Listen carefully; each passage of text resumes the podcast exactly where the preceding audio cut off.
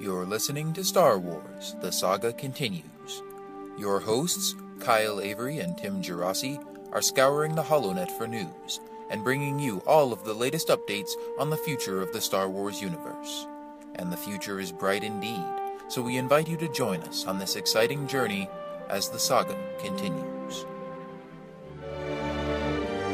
Always in motion is the future. This is just the beginning. You'll find I'm full of surprises. It's not over yet.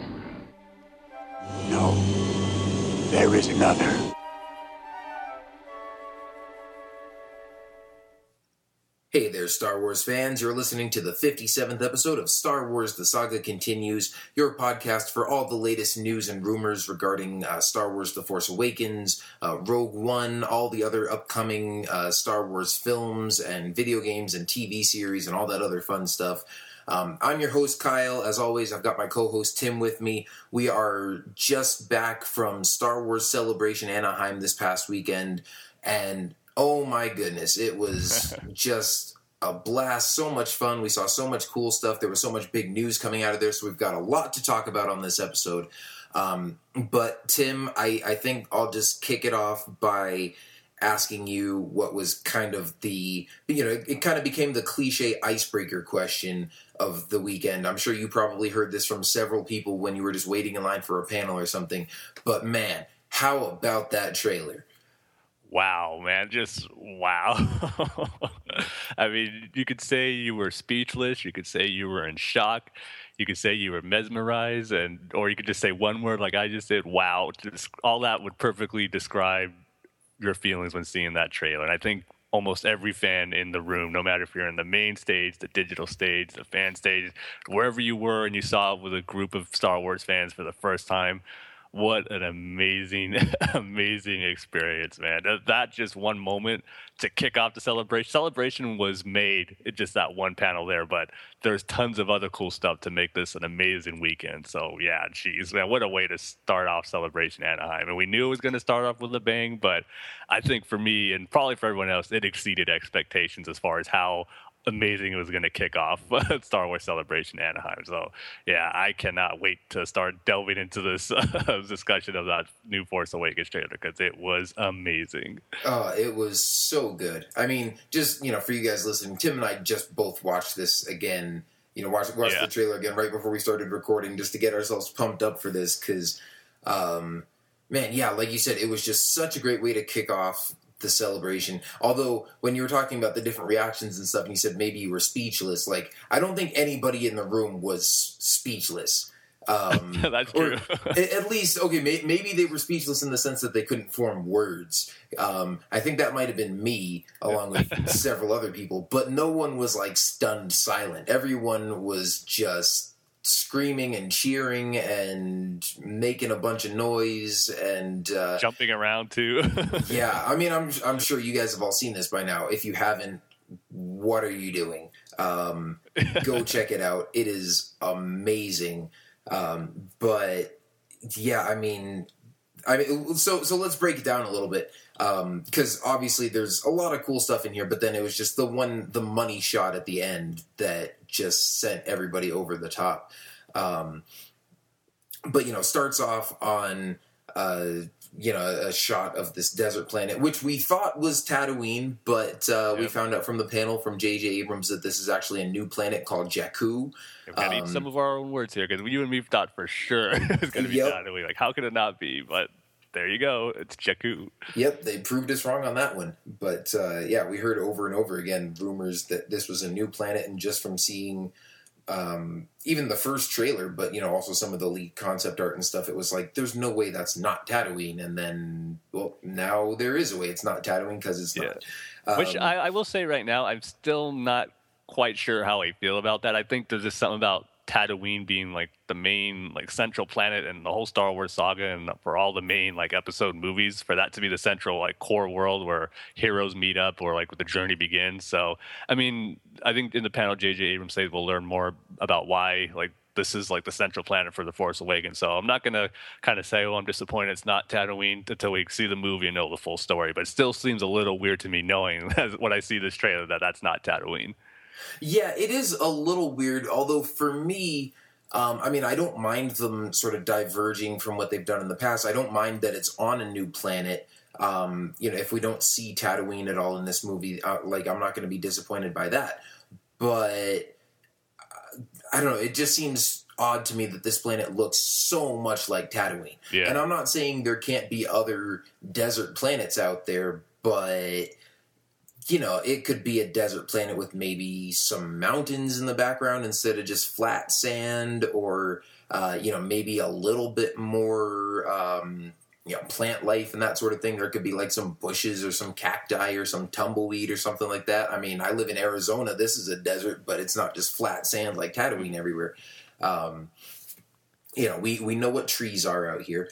So it would have been nice, like, if they were going to make a new desert planet to maybe make it a little bit more varied. But it's like, man, it looks exactly like Tatooine. So it almost feels like they're trying to go in a new direction and not try to retread too much old ground by having the story set on a new planet that's not Tatooine. And yet they're trying to also evoke the feel of the original trilogy by making it look exactly like Tatooine. And I just kind of wish they would maybe mix it up a little bit more, but I mean, I'm not going to complain too much because, again, there are thousands, if not millions or whatever, planets in this galaxy. And, you know, I guess there could be two somewhat identical dust ball sand planets out there. Now, if it has twin suns, then I'll have a problem. But yeah. At least from what we've seen so far, we don't have any evidence of that. But so back to this really cool establishing shot in the trailer. It's like Tatooine, Jakku, whatever planet it is. It looks awesome because the first shot you see is just this speeder going across the landscape, and we think it's probably, I mean, at least for me, I think it's probably that same speeder that we see Rey jump on in the first trailer. And it's really far off in the distance, so you can't really make it out that well. But looks like it could definitely be her on that same speeder, flying past the crashed wreckage of an X-Wing, and then you kind of slowly see come into picture in the background this giant Star Destroyer just half buried in the sand. Oh, awesome. And just such cool imagery there. Totally. And especially because it fooled me because... I think we had heard, you know, obviously we've seen the leaked concept art and heard a lot of rumors about Rey living in this derelict Imperial walker. And then I think we had heard some rumors recently that there might be a shot of that in the trailer, that we might see this crashed AT-AT that she lives in. So we see the wreckage of the X-Wing, and then I'm seeing like, oh, there's something else big in the background over there. Is that the AT-AT that we're seeing her go to? And then... it's just like as the speeder keeps going and as the shot keeps panning, you just see more and more and more of this thing come into frame until you're like, holy crap, that thing is massive, and that is not a walker. That's a whole Star Destroyer. Okay. Yeah, man, yeah. I mean, I will be honest, too. I didn't notice the X-Wing and probably until my second viewing because I was noticing in the distance that Star Destroyer again, like, more and more into the shot and it's looking more and more amazing as it's like this shot is panning through. And man, talk about an awesome image. Jeez, I mean, you could say that for a lot of stuff in this trailer, but to kick it off and the way to start off the second teaser for The Force Awakens, because it reminded me when it first started, when we were on the desert planet again. Okay, that was in the first teaser. And I was wondering, okay, how is this going to be different from the first teaser? Or was someone different other than Finn going to pop up like he did? But this one was a little better where it just pan off and you're seeing things in the background like slowly get revealed, like the X-Wing crash down there. And then that Star Destroyer, man, it's so cool. I can't tell you how much I love seeing stuff that, like you mentioned, the concept art we've seen previously in concept art form, but then when you actually see it in the film, how it's going to look, I just love that feeling of seeing stuff you knew already before, but now you're seeing it in its final form and looking amazing. So yeah, this Star Destroyer shot was just beyond cool and just makes you think, man, what else is this trailer going to have in store for us? Because the first shot of it's so cool. Yeah, and it was definitely a surprise too. I mean, again, we had heard rumors about, you know, crashed X-Wings and TIE fighters and walkers and stuff. I don't think anyone expected to see, you know, something as big as a Star Destroyer crashing right down there. I mean, obviously, it also kind of evoked some memories of that first trailer for Star Wars: The Force Unleashed, too, where, you know, Starkiller crashes down the Star Destroyer and just, you know, seeing something that huge and imposing that you're used to seeing, you know, flying in the sky and chasing down rebel ships and stuff, to see just a husk of it buried in the dirt was like, I don't know, kind of haunting in a way almost, but just so cool at the same time. Yeah, I mean, I can only imagine for those who aren't like us, who maybe didn't see the concept art and staying away from all the spoilers they can, and they're seeing this image for the first time, how much their minds must have been blown seeing a crashed Star Destroyer on this desert planet. I mean, 'cause like I said, it was cool for me to see something in a concept art be brought to life, but I can't imagine someone who's seen this for the first time, who had no idea that something like this was going to be a part of the movie. That must have been a pretty cool way to kick off the trailer for them. Oh, yeah. I mean, it even blew my mind. Yeah, exactly. I mean, I had no idea that was coming. And then, I mean, we go from there. Then, you know, it fades to black. You hear Luke Skywalker doing, you know, some basically re-recorded dialogue from Return of the Jedi. He says, "The Force is strong in my family." He says, "My father has it." And you see the burned, cracked shell of Darth Vader's mask, which is another, you know, chilling, haunting, but just really cool visual. And then he says, you know, "I have it," and we see a figure in what are probably Jedi robes, because he's, you know, wearing a dark cloak that could be kind of brown. It's hard to tell. But then you also see just a hand sticking out from under this robe. It's wearing a light-colored sleeve. So you figure it's probably a Jedi, if anything, or, you know, at least just sort of a normal person maybe wearing a cloak, but it's not like a hooded Sith, because they don't usually wear white shirts.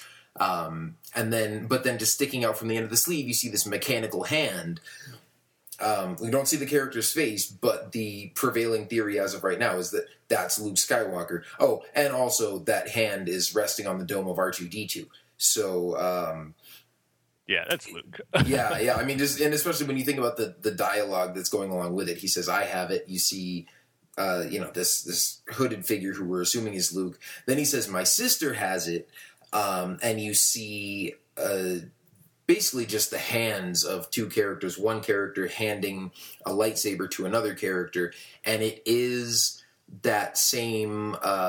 It's Anakin's lightsaber. It's Luke's first lightsaber that he got at the beginning of A New Hope, that he lost in the duel with Darth Vader and Bespin. So that will be making a return in the movie. We don't know how. We don't know why. I still hope the movie doesn't open with a shot of a floating severed hand holding a lightsaber just floating through space, but. Yeah. It should be interesting to see how it plays into the movie, how it got there in the first place. Although I am starting to think, Tim, I don't know if it was you that I told this to or somebody else, but I was like, maybe the reason that they made this new planet Jakku instead of Tatooine is maybe they're going to say it's in the Anoat system with Bespin, and that, you know, then it'll make a whole lot more sense that, if that hand did somehow float through space, at least it had a lot shorter distance to travel. Yeah. But then again, too, yeah, that's a good point to make it more sense. But I'm in the mindset, too, like I've said this before, where it's, no matter where this lightsaber travels and how it got into someone else's hand, it's all because of the will of the Force. There's something that, like the title says, the Force is going to awaken in this movie, and it has something to do with that lightsaber. So no matter where it lands, how close, how far it was from Bespin, I'm not going to have a hard time buying, really, wherever it ends up and like how far. So I'm just really glad it is that Anakin/Luke lightsaber that we've known from Empire and prequels, or at least Episode 3, and then Clone Wars. And so, yeah, I'm just really glad that that's the lightsaber. That's going to be, I guess, the MacGuffin of the movie, if you will. But back to the trailer, I mean, this whole sequence with Luke's dialogue, man, maybe not necessarily my favorite shot is in this sequence, but this is probably like my favorite sequence of the trailer. Hearing Luke's dialogue, again, like you said, re-recorded for, like, he's pretty much saying the same thing from Return of the Jedi, but it is new dialogue that he's saying. It's for the trailer or hopefully for the Force Awakens movie itself. But yeah, like you mentioned, the way he's saying it, and you see that my father has it. You see the damaged Darth Vader helmet. I mean, I wanted to see that since the first Force Awakens teaser, and to see that in the second shot, like you said, chilling, haunting, all those words to perfectly describe it. Just like gave you goosebumps seeing that. And then, like you said, I have it, that hand going on R2, and yeah, I'm pretty certain that's Luke. It has to be. And then, like you said, closing out the sequence where he says, my sister has it, and you see, but I'm hearing a lot of people saying that the hand that hands it to Leia is an alien. It doesn't look human. Well, you know what? It actually is an alien, because I went through and kind of skipped through the frames a little bit in slow motion. You can't necessarily, or at least I couldn't really tell from the hand, but in just like the first couple frames of that shot, you actually can see just like a little bit of that character's face. And it's definitely an alien character. Kind of human looking, but it's a sort of a much like smoother, flatter face, and doesn't have a nose really. So I'm curious if that's some of the other aliens we've been hearing about, like that character Rose, who's been rumored to be played by Lupita Nyong'o. I think it might be. And it's been a while since I've read some of the rumored descriptions for that character, but I think I also had heard maybe even some rumors, like since the trailer came out, saying that people thought that was the character that was handing the lightsaber to Leia or something like that. So, yeah. And by the way, yeah, we don't see Leia's face either, but again, kind of continuing with the theme of, my father has it, I have it, my sister has it. So again, kind of the prevailing theory there is that Leia is the person in that shot receiving the lightsaber, even though we don't see her face. Yeah. Which I will say, if I can nitpick a little bit about this trailer, which seems impossible, but I kind of think this should have panned up more, because that, I'm pretty sure, like you said, it is Leia, and even her costume was kind of the costume design descriptions we'd heard from Making Star Wars, that had it where it's kind of like a gray, like jumpsuit type outfit and a like long black vest, kind of similar to the Rebel soldiers, and that's what it does look like. So if that's her taking the lightsaber, I think it would have been just a little extra better if it maybe just panned up and we saw her face, because I don't really see like the reason to hide what Princess Leia looks like 30 years later. It looks like they're trying to keep Luke secret, and of course we see Han later on, but I wonder why they chose not to show Leia's face here. That's like maybe one little nitpick I have about this, because it would have been cool to see the camera pan up and we see Leia taking Luke's lightsaber. Yeah, I think they're just playing their cards close to the chest for now. I don't think there's going to necessarily be any big reveal there. I don't think there's anything they're necessarily trying to keep a secret, like, I don't know, Leia's gone blind or has a different hairstyle or something that would make us go like, oh, wait, what? Like, what's going on there? But I think, they know how excited we get for this stuff. And I think they showed us just enough. Like, we're still going to have plenty more trailers and stuff coming before the movie comes out, so they can save the official reveals of Luke and Leia for that. And J.J. Abrams did say that we're gonna have some fun, like revealing like some of the other characters in the coming months. So I'm sure they have some pretty cool surprises, not necessarily in trailers, but how we're gonna get introduced and reintroduced to familiar characters. Yeah, and then we see that handoff of the lightsaber with Luke saying, "My sister has it," and then it just fades to black. He says, "You have that power too." Presumably he's going to be saying that to somebody in the movie. Now, I don't know if this dialogue will actually be in the movie or not. I don't actually think it will be, just because, really? Because it's an exact copy of what he said in Return of the Jedi. That Star Wars is known to do that, though. Like George Lucas says, it's kind of like music where you repeat certain things, and this could be one of those moments where Luke is saying that to one of the new characters, like, my father has it, I have it, my sister have it, and now you have that, or you have that power too. Yeah, maybe. But the other thing, and when he says, my father has it, and I know this has kind of caused some debate and discussion among people, because some people heard that and thought, oh my gosh, Darth Vader's still alive and he's going to be in this movie. Obviously he's not. If this line were in the movie and Luke says, my father has it, as in my father's still alive, I think obviously he'd be talking about his father's Force ghost and how he's still one with the Force and everything. But I think that would probably confused some people, especially since, I mean, I'm sure Disney and J.J. Abrams and everybody are well aware that as much of, you know, as many of us are, like, the diehard Star Wars fans who've seen all the movies and stuff, they know this movie is also going to be the introduction to Star Wars for a lot of the younger generation, but even some people our age who've just, like, never bothered to watch Star Wars or never been introduced to it or anything. And so I think, I don't know, I mean, maybe I'm looking into it a little too much or thinking too much about it, but it just seems like that might kind of confuse some people or put some people off, and I don't think it's really necessary.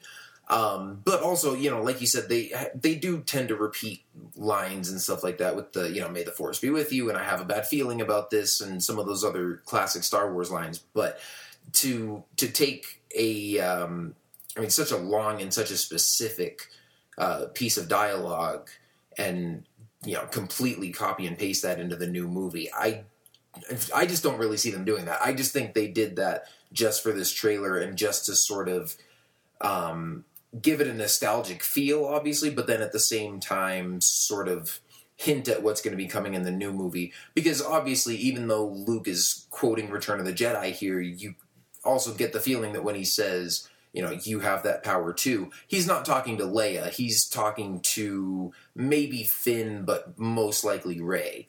You know, talking to one of these new characters and sort of saying, like, here's what came before, and, you know, now we're going to set one of these new characters off on their journey here. Yeah, when you heard that, where he says, now you have that power too, is there a specific character that you think he's saying that to? Because right now I think it's going to be Rey. I think she's going to be the one who's going to... Because, I mean, if the rumors and reports we've been talking about and hearing where maybe she will be Han and Leia's daughter or somehow related in the Skywalker line, it's going to be her, I would think. He's saying that too, since he's mentioning his father, him, and Leia, so... Yeah, I'm pretty sure it's going to be Rey that he's saying that, all that too. Yeah, and also because he starts off that line with, the Force is strong in my family. And it's like, if they're... I mean, let's be honest here. Look at the three main characters, Rey, Finn, and Poe Dameron. If there's anyone who's going to be related to Luke or Leia, it's most likely Rey. Yeah. So, yeah, I mean, that's my guess. But... yeah, I think that... prediction or theory I had when we got the initial casting about Domhnall Gleeson being part of, like, the main like, new trio of heroes and, like, possibly being related to Luke, that's, like, totally out the window now. Maybe, although I think he could still possibly be related to Luke, just because I still think there's an undeniable resemblance there, and the fact that we really haven't heard a whole lot in the way of rumors about his character. I mean, we've heard some more stuff lately. In the early going, there really wasn't much about his character at all. But still, you know, he's one of the ones that we know still not a whole lot about. And so I think there's definitely still some room for some surprises there. And it is possible he is in this trailer when we get to that shot. Possibly. But if he is, I mean, you know, even if he is related to Luke or if he's Luke's son or whatever, I don't think he'll be, you know, part of, like, the next big three for this movie. I mean, they pretty much confirmed that it's the new now. Han, Luke, and Leia for this movie are Rey, Finn, and Poe Dameron. Yeah. They had... John Boyega, Daisy Ridley, and Oscar Isaac come out for that panel there at Celebration. So, you know, those are going to be the three new big faces of the franchise. But so anyway, I mean, we've really only talked about, like, the first half of the trailer because that was, you know, just Luke's narration and kind of showing the little teaser shots of the original trilogy characters. And then you just hear, like, this beautiful... you know, rendition of the Force theme from John Williams just swell up. Ah, so good. And you see a shot from a different angle of just all those X-Wings swooping over the water. I mean, just... And at this point, you know, you start to just get, like, the quick cuts and just the rapid fire, like, oh, what was that? Whoa, that was cool. Yeah. You see a couple different shots of Kylo Ren, one where he just, like, turns towards the camera and sticks his hand out in, like, a Force choke or a Force push or something like that. There's another one where he's has his lightsaber ignited and is swinging it right at the camera. I'm assuming those shots are both from the same scene, and even though they're spread apart a little bit in the trailer, I'm sure that's going to happen, like, one right after the other in the movie, and I'm pretty sure he's killing somebody. Maybe somebody tries to sneak up behind him and he turns and catches them in a force grip and then gives a little villain monologue and says, "I'm Kylo Ren and I lead the First Order and this planet will burn." And then he raises his lightsaber and cuts him down. Yeah, man.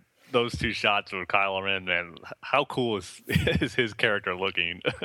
Cool enough that I now have that image of him just with the lightsaber behind him and the hand stretched out towards the camera. That's my cover my cover picture on Facebook now. So, as soon as I saw that trailer, that might be my favorite shot of the whole trailer.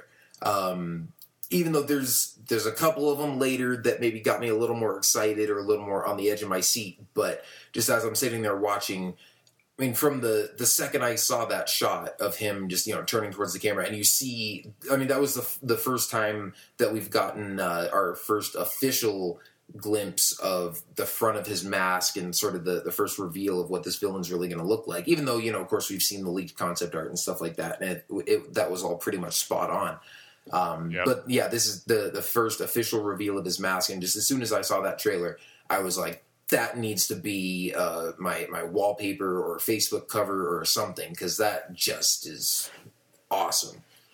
Yeah, it looks like that scene we've heard about too, where Kylo Ren and the stormtroopers are going to do some damage to a local village. I don't know if it's going to be Jakku or another planet, but in that shot where Kylo Ren turns around and looks like he's doing a force push, you see in the background there's stormtroopers, but then there's people all lined up. Almost kind of like the stormtroopers rounded them all up. If they're going to be taken prisoner or if he's going to execute them. But this is one, it looks like that moment we've heard a couple of descriptions on where we'll see, which I said before, this is the moment where the stormtroopers will show why they're going to be a reasonable threat in this new era of Star Wars. And, hopefully it's not against this helpless villagers, but there's warriors there that can put up a fight and then dominate this group of people in this village, or at least they're fighters anyway. But yeah, it looks like whoever's in this village is not gonna come out good, because Kylo Ren and the troopers looks like they're in total control of this invasion or this battle that they've started or engaged in. I mean, this makes you wonder, why are they there? Like, what? I mean, is it all because of Luke's lightsaber that they're looking for? I mean, that's the report we're hearing, that's going to be the main MacGuffin and thrust of the movie. I mean, are they going to lay siege to this whole village just looking for that lightsaber? I mean, again, as we watch it and see how cool it is, it just makes you speculate more as far as what's all going down in the images that we're seeing. But yeah, it just looks so cool. This is like a moment where I really can't wait to see. Just visually, it just looks awesome. You got the flames in the background. You got Kylo Ren and stormtroopers. It's awesome lightsaber. I just like the tone that this scene is setting. Like something we've not seen in Star Wars too much, really. So yeah, man, I just can't wait. Definitely setting up some ominous stuff from the new bad guys. Yeah. I wonder if this is going to be his introduction. This is the first time we're going to see of Kylo Ren in the movie. Will it be this moment? It very well could be, because I think this will probably be something early in the movie. I mean, if it's not the very first time we see him, I do think it'll be the first time we see him in action. Mm-hmm. It'll be the first time we see stormtroopers burning stuff. It'll be the first time we see him ignite the lightsaber. So, yeah, maybe this... Who knows? Maybe this might be like the very close to the opening shots, or maybe Finn is there, like part of that stormtrooper battalion, and this is kind of maybe what makes him turn and like kind of say, "What am I doing here? Like this is wrong, and I got to get out of here." Yeah, maybe. But then I'm also thinking maybe if the stuff we've heard about Finn being a stormtrooper and a deserter and everything is true, which again, I mean, they talked about that a little bit at the panel too, and it seems like that's all starting to shape up kind of as expected. And it's like, if he deserts the Empire and joins up with these rebels or, new hero characters, whatever you want to call them, maybe the Empire is out hunting him.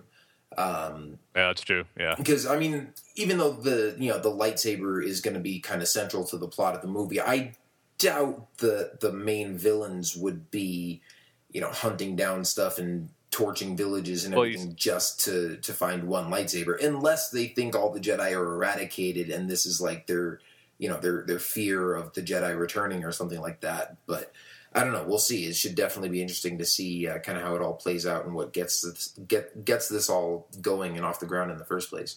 Yeah, you see, what makes me think that Kylo Ren is looking for the lightsaber or doing that because of the lightsaber would be because, I mean, rumors and reports are saying that he's someone who's like obsessed with the Sith and like collecting old ancient Sith artifacts and Maybe not, and then of course if he wants that lightsaber, that's why he'd be after that and do whatever it takes to get whatever he wants. Where in the case if they were looking for Finn, I kind of think that would be something that would do the what we've heard about the Chrome Stormtrooper or Captain Phasma, as we're hearing her name might be. That would be like her job to go out there and look for Finn. So I'm kind of thinking that would be her duty while Kylo Ren is looking for that lightsaber, and that's what he would be focused on.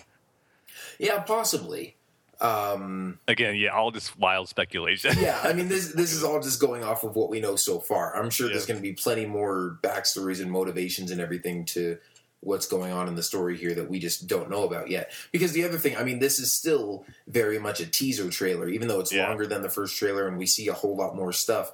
It doesn't tell us anything about the story, unless you want to sort of take that that line from Luke about, you know, the force is strong in my family and my father has it, I have it, my sister has it, and you have that power too. And if we assume he's talking to one of the new characters, then that's like the only small, tiny little tidbit of story information you can take from this is that, okay, there's a new character who's probably going to be related to the Skywalker line and who's going to have the force. But we pretty much knew that anyways. But there's no other dialogue in the trailer except for the very end. And, you know, not really anything detailing what the story is about or anything like that. But still, just plenty of stuff in here to get you super excited. I mean, there's another shot of, like, this fortress on a snow planet that looks like it's built into the side of a mountain or something. And you just see tons of stormtroopers outside with, like, TIE fighters and turret guns and some ominous-looking emperor figure standing off on a balcony in the background. There's, you know, a couple other shots of TIE fighters. Like you see a couple of TIE fighters swooping through the air. You see a shot of a TIE fighter inside a hangar, probably on a Star Destroyer or something, that's like spinning around and shooting stuff and making that explosions. Like, and straight out of Clone Wars, right? Sending there. Stormtroopers flying high in the air and stuff. That was an awesome shot. So yeah, lots of shots of the bad guys in this trailer. You know, lots of stormtroopers and TIE fighters, and we do get our first shot of the Chrome Trooper, tentatively codenamed Captain Phasma, which I wasn't crazy about that name at first, but the more I hear it, like I'm warming up to it. I'm like, okay, I can get on board with this. You know, because now that I've heard more and more people have it kind of just roll off the tongue, I guess. You know, like even when we were at Celebration, you just like passed by a couple of people who said like, "Hey, did you see Captain Phasma in that trailer?" And it's like you just hear people sort of start using it in kind of casual conversation, and you know, I kind of just catch on with it, and it's like, okay, yeah, that does kind of have a cool ring to it, I guess. But yeah, so we see that Chrome Stormtrooper in the trailer. We see a new Star Destroyer with like a shuttle and a couple of TIE fighters flying towards it. But then you also see, you know, your shots of Poe Dameron and Rey and Finn and BB-8 and the heroes in there as well. And then, of course, to close it out, it ends kind of in a similar way to the first trailer because we get another slightly longer shot of the Falcon in some sort of pursuit with a TIE fighter. Only this time it's, you know, the Falcon is like flying kind of low across the desert and then flies like into the engine of another giant derelict spaceship, which I thought was that same Star Destroyer at first, but you know, after having watched the trailer a few more times, I don't think it is because, I don't know. It looks flatter to me. Although I can't say I've actually like paused it right on that spot and just looked at the ship. That's always kind of like in my peripheral vision as I'm just watching the Falcon and this TIE fighter on their crazy chase here. But this definitely looks like an awesome scene. It's going to be unbelievable, man. Yeah, because I'm sure this is going to be part of the same scene from the first trailer too, where we saw the Falcon doing the flip and everything with a couple of TIE fighters. And to know that this is the scene that they shot in IMAX, like, oh boy. Come on. That is going to be amazing to see in theaters. That's for sure, man. Oh, we've only gotten a few shots of this chase sequence, or I don't want to call it space battle because they're not in space, but this flight battle, man, it just... if this is the only... Well, we know it's not because we got the X-Wings, but if this was the only, like, action sequences we're going to get with like ships and stuff, I'm already sold on it as far as I'm okay with it, because this looks like it's going to be amazing. I mean, because Attack of the Clones only had one space sequence or ship sequence with Slave One and Obi-Wan ship, and that was fine. And this one looks like it's going to take it to a whole nother level. I mean, flying through a junkyard of crashed down Star Destroyers and other ships and with the Falcon, man, this looks so, so cool. Again, going back to that thing where it's something we haven't seen in Star Wars before, but yet it feels so Star Wars. This is going to be amazing. Like you said, being shot in IMAX too, man. This is going to be something where your eyes are just going to pop out if you see it in IMAX. Yeah. I just hope it doesn't end too quickly. I don't think it will. Because in that first shot, in the first trailer that we saw, when the Falcon's like doing flips and everything, you don't see any crashed wreckage of ships in that scene, I don't think.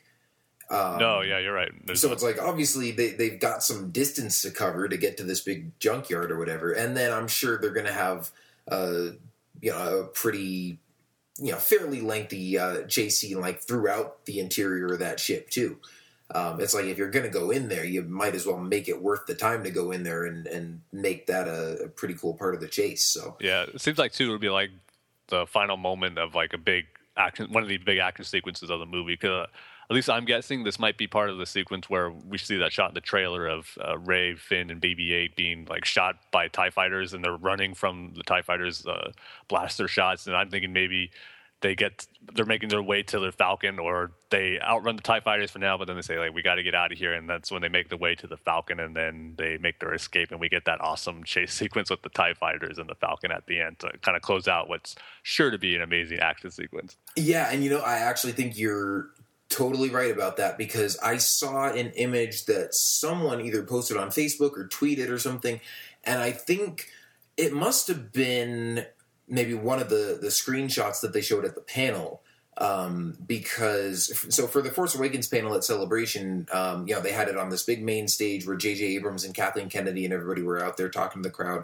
They had a big screen up behind them, and as they're talking, they were showing some photos of, J.J. on set with, like, stormtroopers or with the different actors in costume and things like that. And, like, when they introduced Daisy Ridley and John Boyega and Oscar Isaac, they would like show an image of each of their characters on the screen behind them.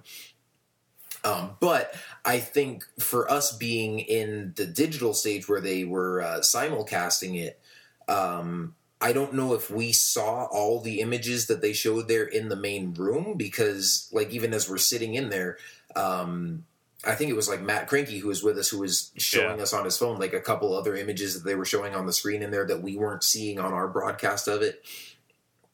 And I saw one image that someone posted online later, and it was a picture of, it basically looked like a continuation of that shot of Finn and Rey running, but you could clearly see like the landing gear of the Falcon in the foreground of the shot. Or like the, the pipes or whatever that like hold up the ramp. Like you couldn't even see much of the ship, but you could see enough to know that, that's probably the Millennium Falcon. And so, like you said, there is a shot in the trailer where Finn and Rey are running. You see a TIE fighter in the air above them that's like shooting down and, makes a big explosion behind them as they're running away from it. I think that would make perfect sense if they run right from there onto the Falcon, and, maybe Han's already on board and they take off, and there you go. But man, that is gonna be a highlight of the movie for sure. I mean, as we see a little bit of this chase scene in the trailer, we see the Falcon and this TIE fighter go into, like I said, the innards of this crashed out ship. Then it cuts to a shot of this sleek new looking TIE pilot helmet with like these red stripes painted on the black helmet. And dude, I don't even know why, because, like, I've never really been a huge fan of TIE pilots. I mean, there's nothing wrong with their design, but it's just kind of one of those things in Star Wars for me that's like, it is what it is. Yep, a TIE pilot's a TIE pilot. Move on. Like, show me some cool Jedi robes or something like that. But every time it cuts to this shot in the trailer, and, like, I don't know if it's the mask or just the way that, you kind of see him, like, jerking a little bit as he's pulling on those triggers, and you see the flashes of green light up as he's firing the lasers. There's just something so classically Star Wars about that shot that just gets me every time. But then They cut back to an outside shot. You see the Falcon flying past like an explosion, and then it fades to black, and you just hear Han say Chewie, and then it fades up to an image of Han and Chewie walking into the cockpit of the Millennium Falcon, and he says, "We're home," and we all lose it. Oh my goodness! Like, that's the part that I can't even put into words. I'm sure, like I said, I'm sure you've all seen the trailer. I'm sure you all freaked out at that point, just like we did. But I mean, if you're at the point where you've watched the trailer so many times where it's already starting to get old, like if that's even possible, then go and watch some reaction videos to it on YouTube where people like film themselves watching the trailer for the first time, because some of those are just hilarious. Or find videos of people who recorded the trailer on the screen there in the main stage at Celebration, because it brings a whole new level of energy to it to, you know, watch the trailer. And even though it's not the best quality, because, you know, obviously they're recording it off another screen that's kind of off in the distance a little bit, just to be able to hear the entire crowd's reaction. Like, you hear that moment when everybody in the room realizes, oh my gosh, that's a Star Destroyer in the background, and they all cheer. And then, everybody freaking out when Vader's helmet comes on the screen, and then, cheering when we see Luke's old lightsaber again, cheering when those X-Wings come flying at the screen, cheering when we see Kylo Ren's mask for the first time, cheering when you see the Falcon go into the, in that ship in the chase. And you think the crowd was, excited and loud up to that point. But then it fades to black, and you just hear Chewie, and everybody just goes dead silent, because it's like, who said that? What are we about to see right here for the last shot of the trailer? And then there they are, Han Solo and Chewbacca in the Falcon, and he just says, "We're home." And it's like, if you thought it was loud and exciting up to that point, then the cheering suddenly is like 2 or 3 times louder than what it was before. And you see people like throwing their arms in the air. In fact, in one video that I was watching, you see somebody who's got like a modified... They basically made their own Kylo Ren Force FX lightsaber, and they stick that up in the air and ignite it, and it's just awesome. Like... I mean, not that I ever don't like Star Wars, but, you have some days when you're more excited about it than others. And on the days when it's, like, dipping a little bit, then you just see how excited everybody else gets about it. And you just got to get right back in there with them. And it's like, yeah, I can't wait for this movie. Man, could they have possibly picked a better way to end this trailer? Nope. I do not think so. It was just... perfect. That's how they did it, where you just hear the words like Chewie, and it's just black. You don't see it, like you said. Like, we're just waiting, like, oh, are they going to show him? They're going to show him. And then they pop up on the screen, Han and Chewie together again. I mean, it's hard was to wrap your head around it still, especially then when you're seeing it for the first time. But even still now, like, we're seeing a new image of Han Solo and Chewbacca. We haven't seen them together in over 30 years, and they look great. I mean, Harrison Ford looks perfect as Han Solo. Sure, he's got gray hair, he's older, but it's still Han Solo. And Chewie, Peter Mayhew as Chewie looks great. It was just so awesome. I mean, and the words that they chose too, "We're home." Like, yeah, I mean, not for me personally, because I know there's people out there who maybe...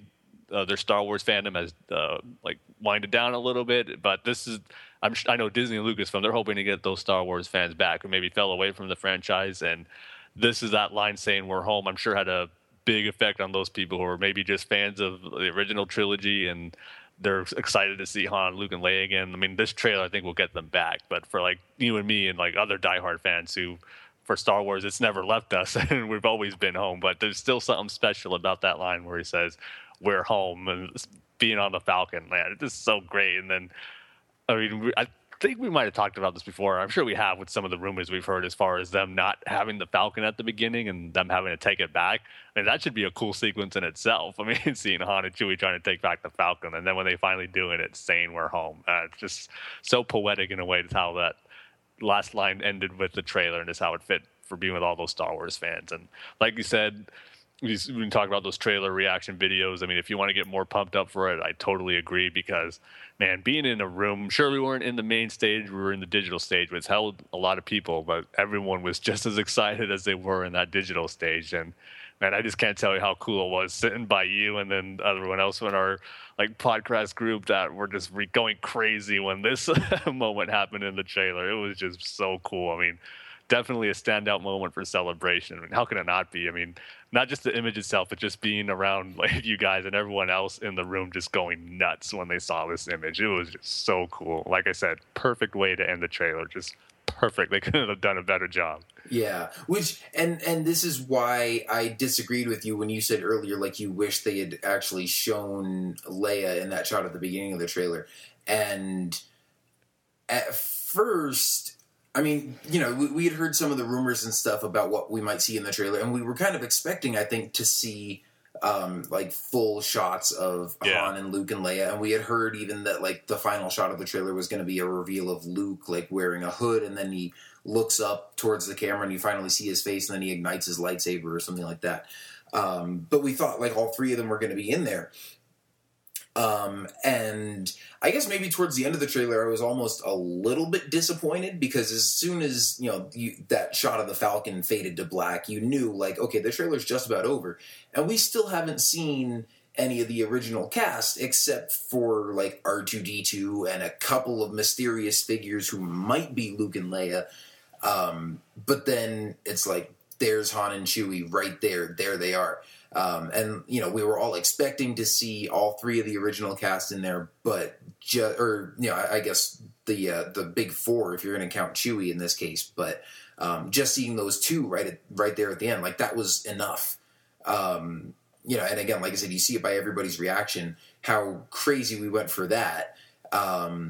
It's like, I'm sure there's still plenty more of that excitement left in the bottle for when they reveal Luke and Leia for the first time. So I'm kind of glad they didn't play all their cards at once here.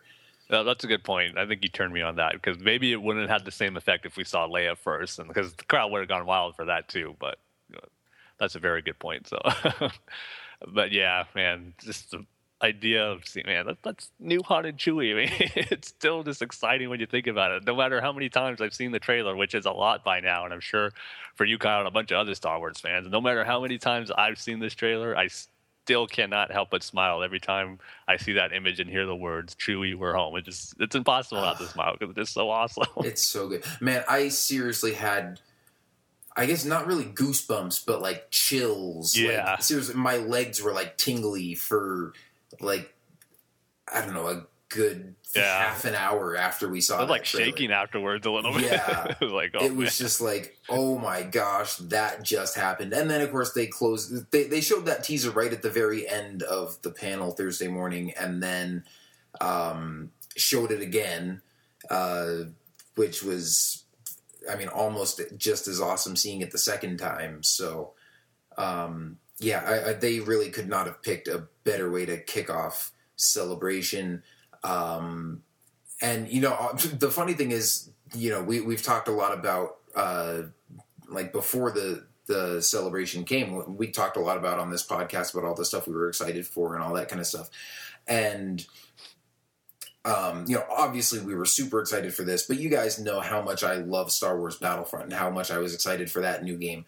And even for like the Rebels Season 2 premiere. And I had said that, you know, man, I know that Force Awakens trailer and that panel Thursday morning is going to be awesome. But like, I'm almost like my excitement and anticipation for the Battlefront panel and that trailer was almost right up there. I was like almost not sure which one I was more excited about.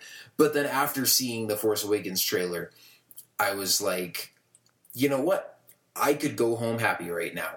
Like, it's Thursday morning. I haven't even done the rest of Celebration yet, and I still want to see Rebels and Battlefront and all that other good stuff. But if I had to call it quits and go home right now, I'd be like, well, at least I got to see that, because that was totally worth it. Yeah, man, it really was. Like you said, I mean, that Thursday morning that kicked off with this trailer. I mean, like you said, we could have gone home happy and be satisfied. Celebration would have been a big success, but nope, there's still tons of other cool stuff. And while maybe not everything was going to top this, there's certain things that came close as far as getting excited, but I mean, there's no way nothing could really top this as far as sheer excitement. I mean, seeing a bunch of new footage for a new Star Wars movie that a few years ago we thought was never going to be possible, and having to deliver on all fronts, both with showing the new characters, new vehicles, and new environments and planets with the old, like Han and Chewie, and then glimpses of Luke and Leia. I mean, it just blended everything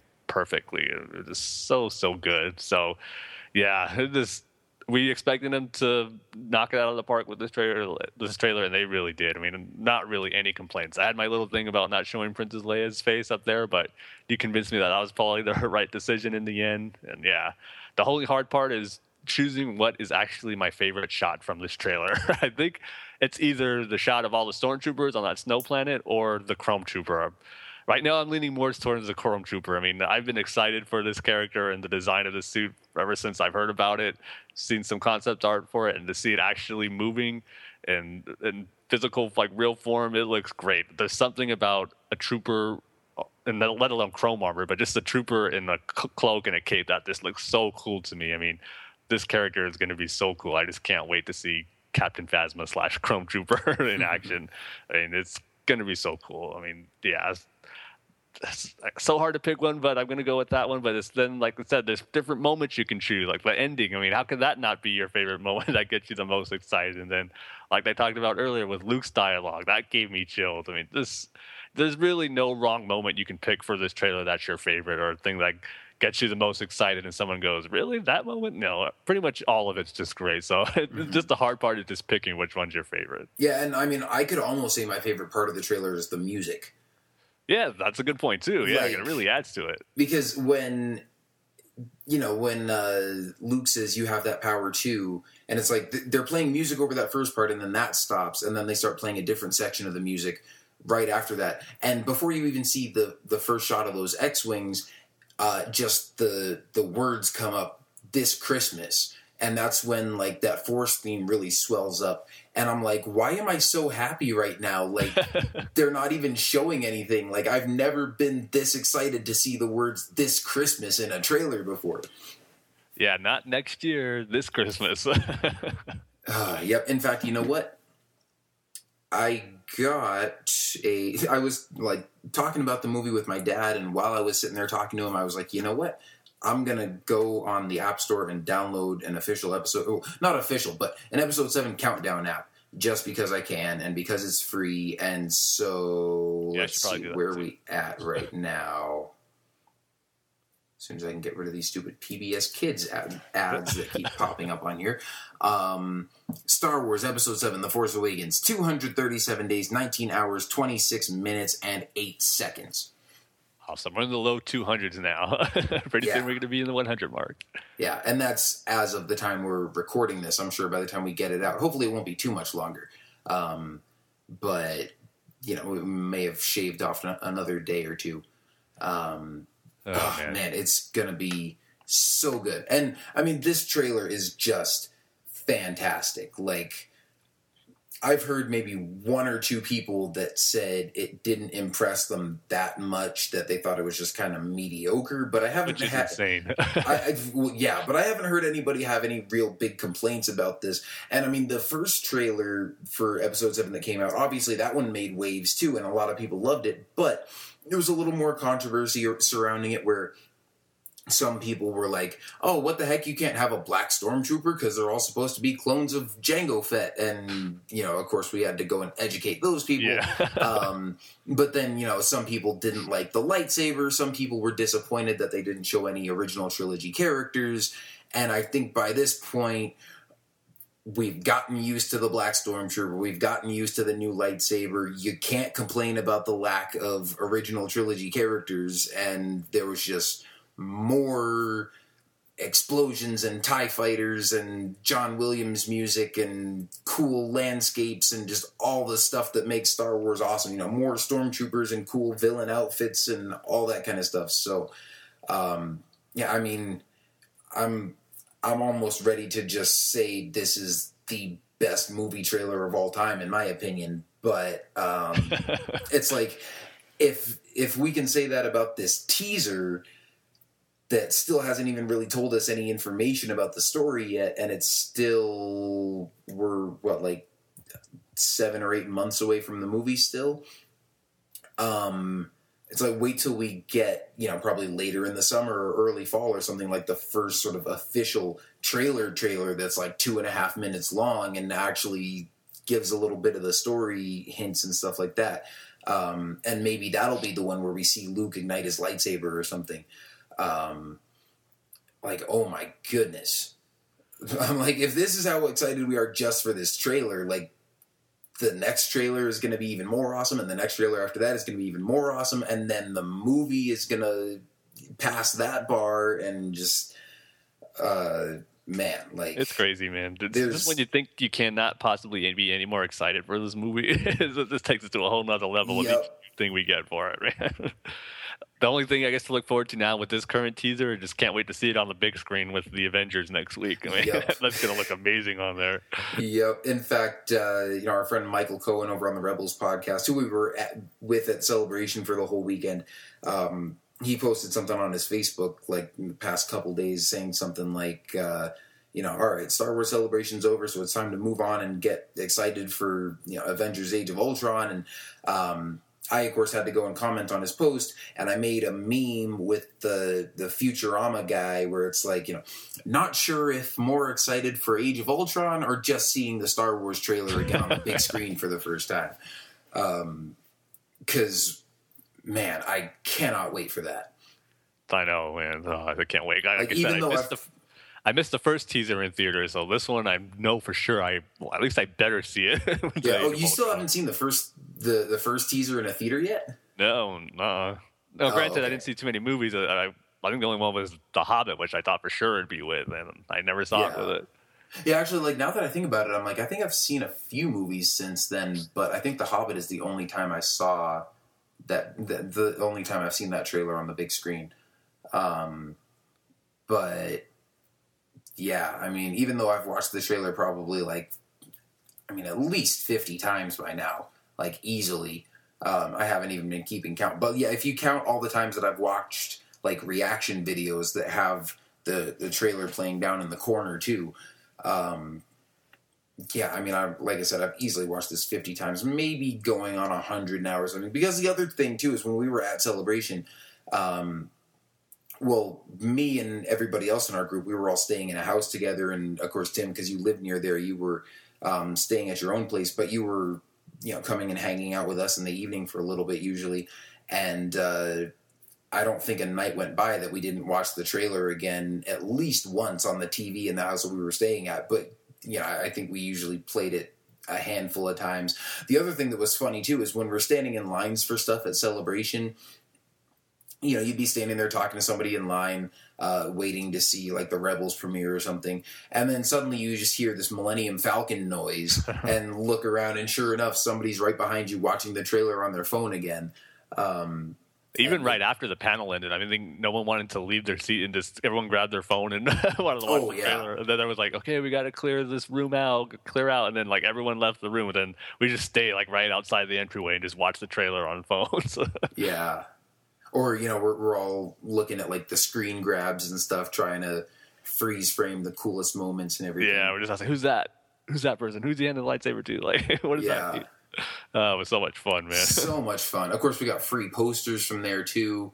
This was kind of a weird celebration for me because this was the first convention I've been to in a few years that I didn't buy any art prints.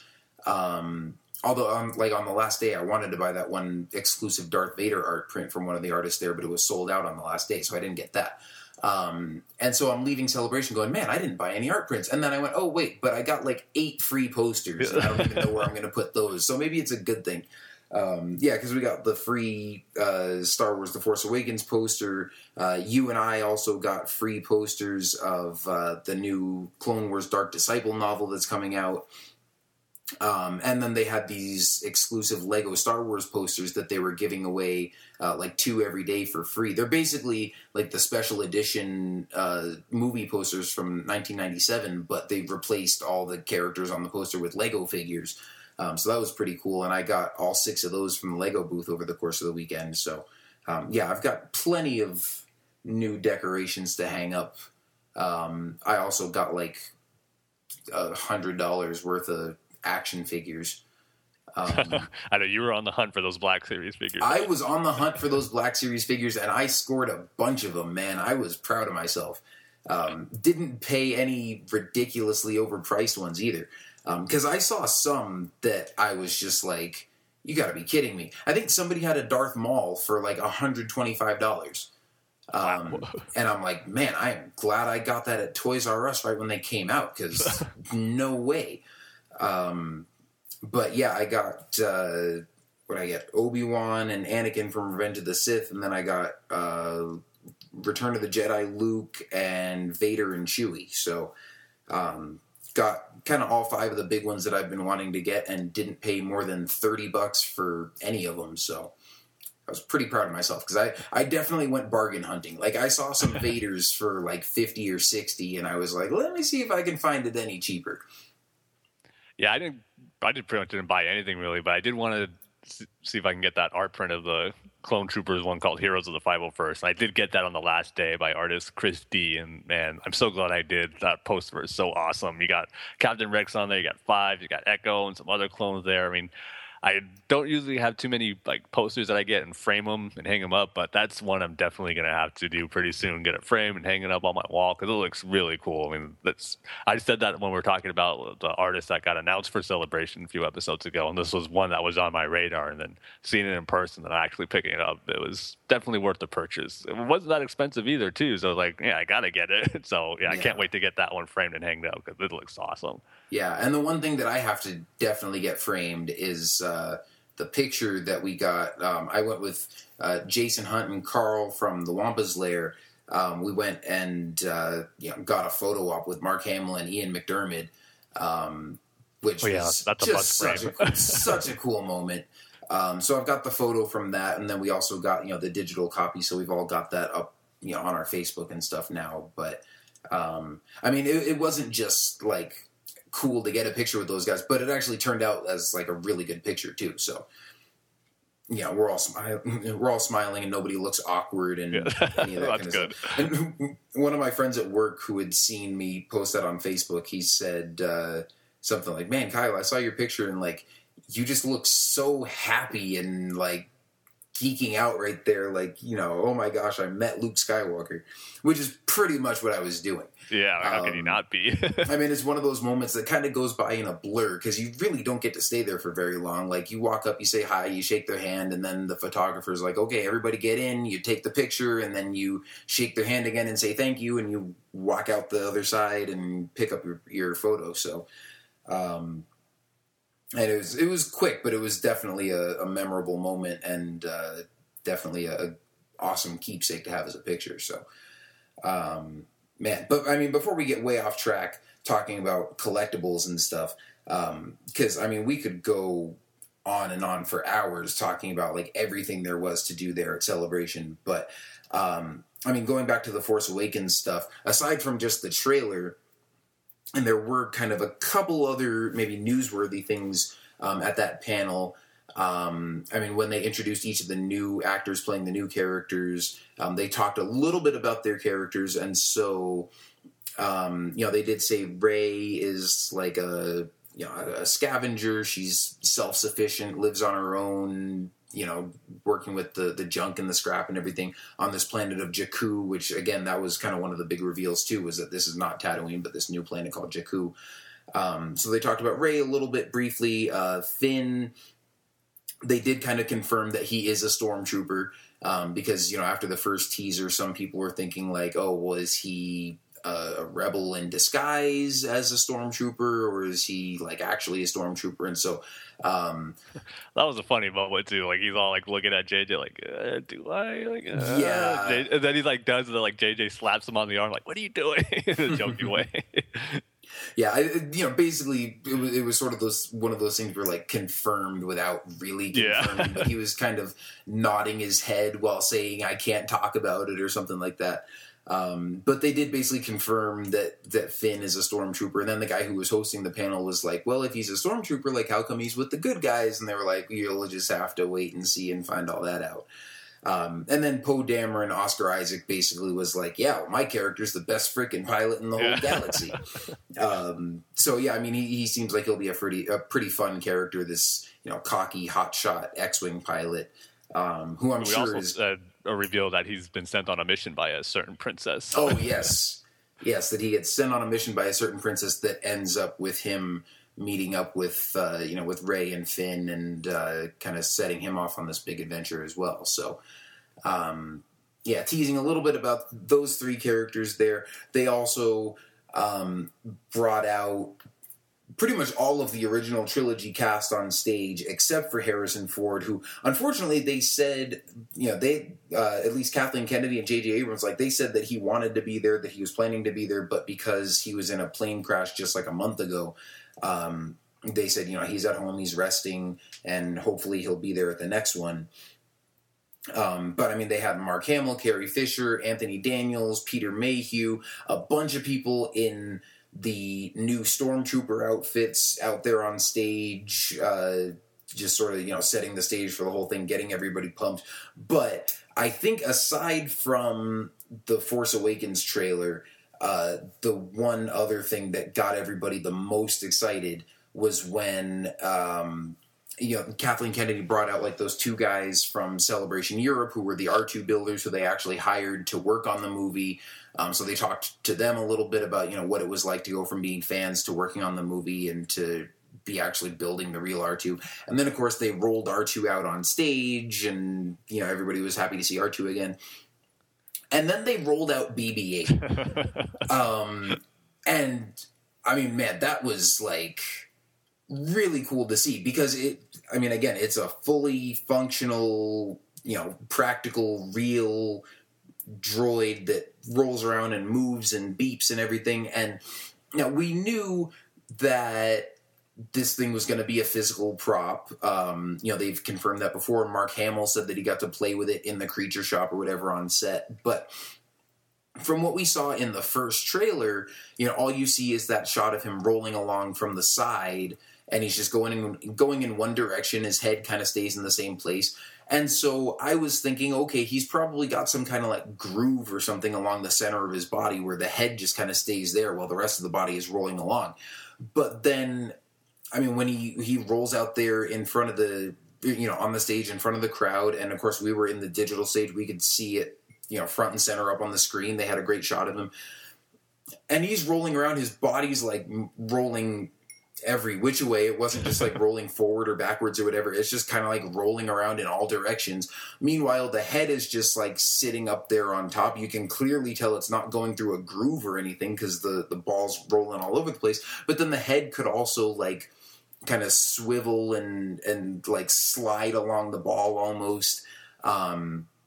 And it's kind of hard to describe, but if you haven't watched the video of that panel yet, you should definitely go check it out because, like I said, this is definitely one of the highlights of it, and it's just crazy to see how this thing moves and think about how they built that. Now kind of the main explanation that everybody's going with is that there's probably some kind of magnet inside that moves around inside the dome, and the head just kind of follows that because, like I said, obviously there's nowhere for the head to be sticking out through any holes or rolling along any grooves or anything like that. So, and it really was cool to just see the way this thing looked and moved. And it was almost like a Star Wars Rebels, Chopper and R2 kind of situation where it almost seemed like the two droids were giving each other a little bit of a hard time. Yeah. That was also, something else that was really fun and really cool to see.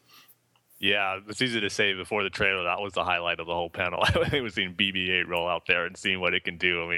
Everyone was going crazy. And we were watching a video at one of the house, one of those reaction videos. I forget what it is, but someone said something that was pretty true. It was this is the first time you've seen something in a movie that makes you go, how are they doing that?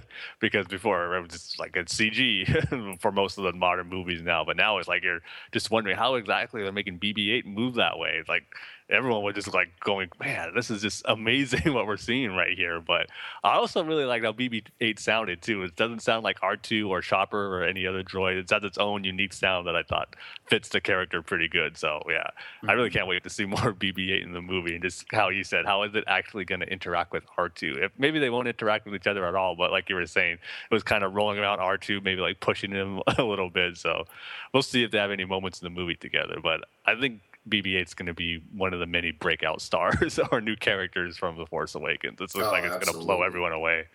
Yeah, definitely.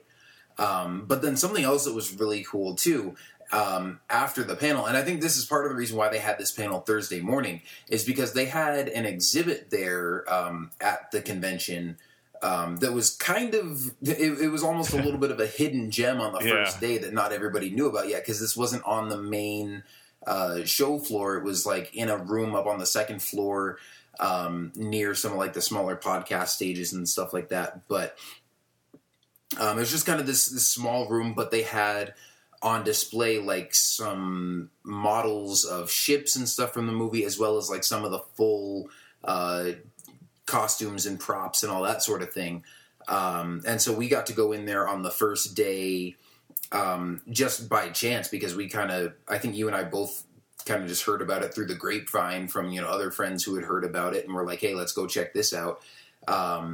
And had to wait in a little bit of a line. I mean, it was maybe like a 30 or 40 minute wait getting in line. But by the end of the weekend, when everybody realized that there were full Stormtrooper costumes and Kylo Ren's lightsaber hilt and everything on display in there, you know, I heard from some people that they had to wait in line for like 2 hours, and they were having to like cap the line at maximum capacity at some points and stuff like that. And so, you know, for the rest of the weekend, I'd walk by seeing how long that line had gotten and be like, man, I'm glad I got there on the first day when not a lot of people knew about it yet and we didn't have to wait that long. But, yeah, I mean, it was like, how cool was that though? Because we weren't expecting to get to like be up close and personal with all this kind of stuff in there. Like, we had just seen the first official reveal of Kylo Ren's mask in the, you know, in the trailer that we had just seen earlier that day. And then there's the whole costume there in the display case with his robes and his mask and his lightsaber and everything.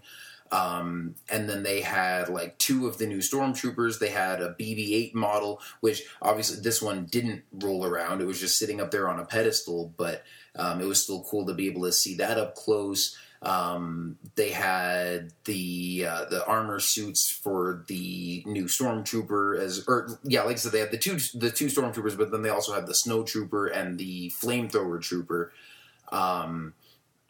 They also had a couple of like, Jakku scavengers or something like that. And then they had, you know, smaller models of like the new X-Wing, the new X-Wing, the Millennium Falcon. And then they had Rey and Finn's costumes in there as well. So, yeah, man, it, like, again, after seeing that trailer earlier that day and then being able to walk in there and be like, well, there it is. Like, that was really cool to be able to see. And I'm pretty sure everybody who went in there, you know, took at least one picture of, like, every single thing in there. So, man, that was really cool to just be able to see that stuff, too. Yeah, you bring out a good point, Hal. I think it was extra special being on the first day when we saw the Force Awakens trailer, and then because this is one of the last things I think we did for Thursday, where we closed out the day by looking at these awesome displays. And like you said, I didn't even know about it. I was at the end of the day with my friend Omar, who was like saying, "You want to check out the Force Awakens exhibit?" I was like, "Isn't that just that one little small area on the floor that's Rey's speeder?" Like, I walked around it. I don't really need to go by there again. Like, no, there's like a separate exhibit on like the second floor. You should check it out. I'm like, okay, let's go. And then we see you online there. And then when we get in, I was just like, whoa, where did this come from? I mean, I was not expecting to see the other trooper designs, like the Flame Trooper and the Snow Trooper. Like, wow, man, this is awesome, because we didn't get really good looks at them at the trailer at all. And then seeing stuff we didn't get in the trailer, like those Jakku, I think they're described as the junkyard nomad and like junkyard thug, because we didn't see any glimpses of them in the trailer. And they were kind of, it seems like they might be this movie's Tusken Raiders or Sand People. They didn't look exactly like him, but they're kind of going for that feel a little bit. And then seeing Kylo Ren, like you said, is that cool costume he has, and his mask up close and personal was amazing. And then seeing his lightsaber too, we got a really good look at his lightsaber hilt. And it kind of looks, because there's that debate, like, is it an old ancient artifact, or is it something he just put together out of like scraps and stuff that's not really finished? It's kind of looking more like the latter, where it's something he's put together himself, where he didn't necessarily finish it all, because you can see like the hilt's not fully covered. You can see some of the wiring in there. So again, not necessarily confirming that, but it still makes you think of what exactly it's going to be. So a lot of cool stuff in there. And then seeing Finn and Rey's costume, and in their displays too, there's some concept art right by it. And under Finn, there's a really cool piece of concept art of him, and he has Luke's and Anakin's lightsaber on his belt clipped onto it. So it looks like I wonder if the lightsaber is going to be used by different people throughout the film, like between him and Rey, or is he going to be the like final character who kind of claims out for himself, like this will be his lightsaber now. So again, more questions that way. And then another big thing too from this display, besides seeing all these cool images, was a little new info regarding the titles of like the Empire and the Rebellion, because they're not necessarily called that. Because for the Falcon, or at least for the X-Wing, it says the Resistance, like X-Wing Resistance Fighter. And then for the Stormtroopers, they're being referred to as the First Order. So that kind of makes you think, too, okay, what's with the new title changes for, like, the Empire and the Rebellion? Like, what's the status of the galaxy at this time to make them be called the First Order and the Resistance? And of course we're going to hopefully get answers to that in like some of the novels like Aftermath and the Journey to the Force Awakens book. But it's just cool that besides seeing all these awesome displays up close and personal, we're getting some new info and stuff that we didn't necessarily think we were going to get, like seeing that concept art and these new titles called the Resistance and the First Order. So this whole display was just awesome to see. And unfortunately, I think anyone who wasn't there Thursday and throughout the weekend, probably not everyone who wanted to didn't get a chance to see this, because like you said, the lines got really, really long and then end up being capped off for the day in the afternoon. So hopefully as many people got to see it as they can. But yeah, we tweeted out a bunch of pictures for it on that day, so you can check those out on our Twitter account because they looked really awesome. So if you get a chance to see it there, you can check out some photos for it because it really got you more pumped up. Like after the trailer and then seeing them in person was just an awesome experience. So it was really cool that they had this on display there. Yeah, absolutely. Man, yeah, I mean, just that whole day with, you know, all the new reveals and stuff was just an awesome first day of celebration, hard to top. Although one other thing that was pretty cool, I think like the night before and then early that morning, like before the panel, we also got some leaked, like there were some images that started leaking that looked like posters or like different art images from the movie. There's like 5 or 6 of them that I'm looking at right now on Star Wars Underworld. They were one of the sites that posted all these.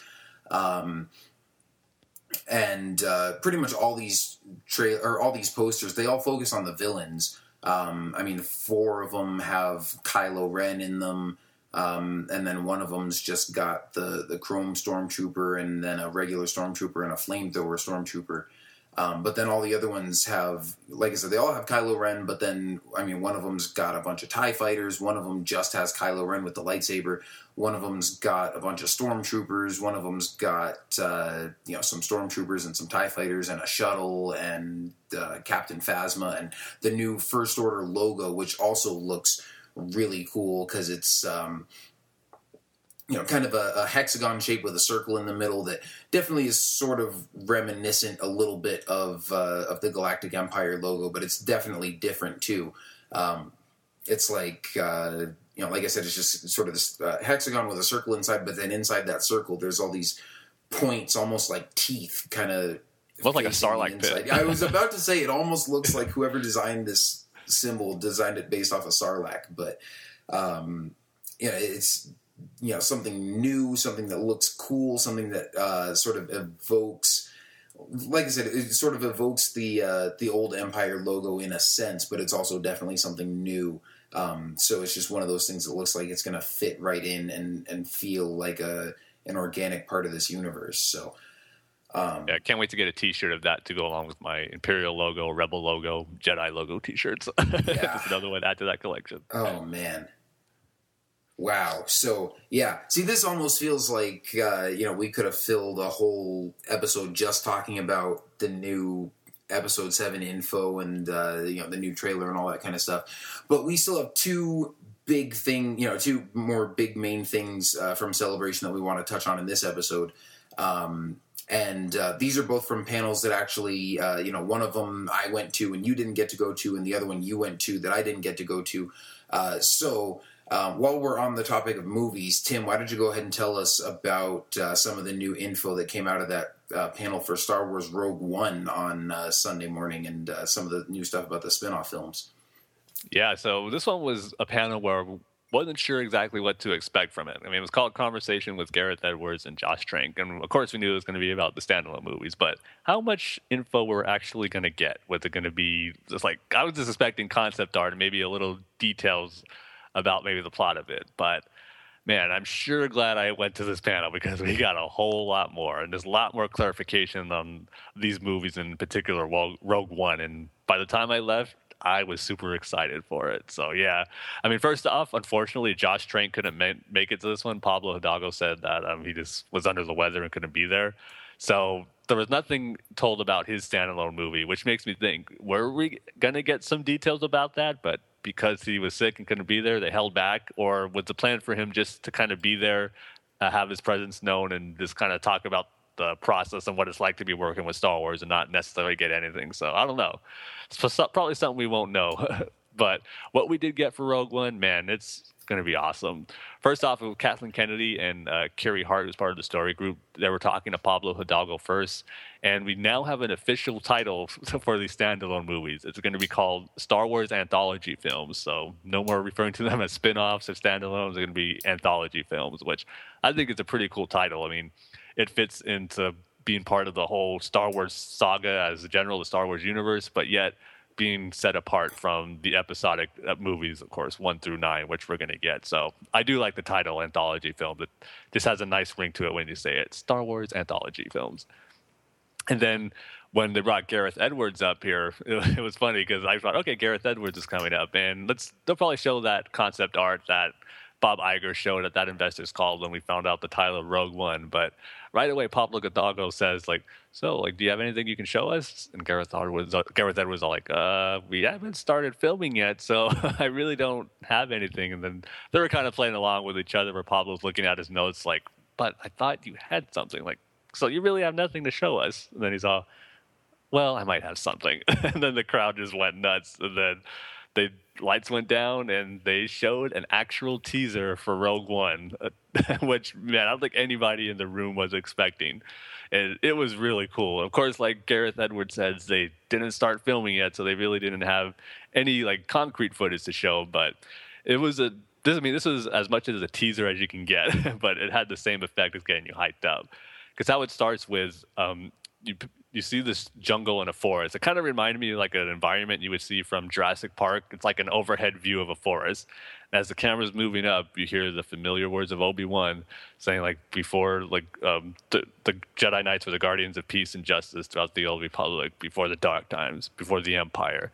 And as he's saying that, you hear the familiar sound of a TIE fighter fly by, and then you see it come into frame, and then you hear a cool version of the, a slow version of the Imperial March plane, and then you hear that TIE fighter zoom across the sky. And as the camera pans up, you start seeing the sky of this jungle planet. And in the distance, out in the horizon of the sky, you see the Death Star. The Death Star 1 from A New Hope. It just looks really cool because you don't see it in space, but you just see it kind of in the distance of the sky of this planet. It's a really cool effect. And then it fades to black, and then you see the title Rogue One. And another cool thing I liked was the logo for it. And that's probably going to be like this for all anthology films, because it actually reminded me of how the prequel logos were, how it said episode 1, 2, or 3, and in the center, in between these two bars. That's kind of how it was. It said Rogue One in the center, in between two bars, and on the top of the bar it says Star Wars, and on the bottom it says Anthology. So I have a feeling that's going to be the standard logo, just whatever the actual title will be in the center. But when the trailer ended, it was something that you never really heard before in a Star Wars trailer or in a movie, because you just heard this calm chatter of soldiers going on, over here, we're gonna attack, that type of stuff during a battle. They're trying to get in communication, but no one's responding, and this battle's raging on. They're asking for help, and they just cut that at the end, and then you see the logo actually kind of start breaking up in static, and it just fades out. It was just really cool. It's something that, like I said, didn't necessarily seen before in a Star Wars movie, and that's what makes me so excited about Rogue One. Hearing Gareth Edwards describe it as something that's going for more, don't want to say realistic feel, because it's in a galaxy far, far away. It's Star Wars, so it's not going to be realistic, but I guess for a more real approach as a war movie, that's what he's describing this as. It's going to be a war movie. He even says, well, the word war is in the actual title of Star Wars, so we kind of want to really push that to, not to the extreme, but really make that the focal point of this movie, that it's going to be about war.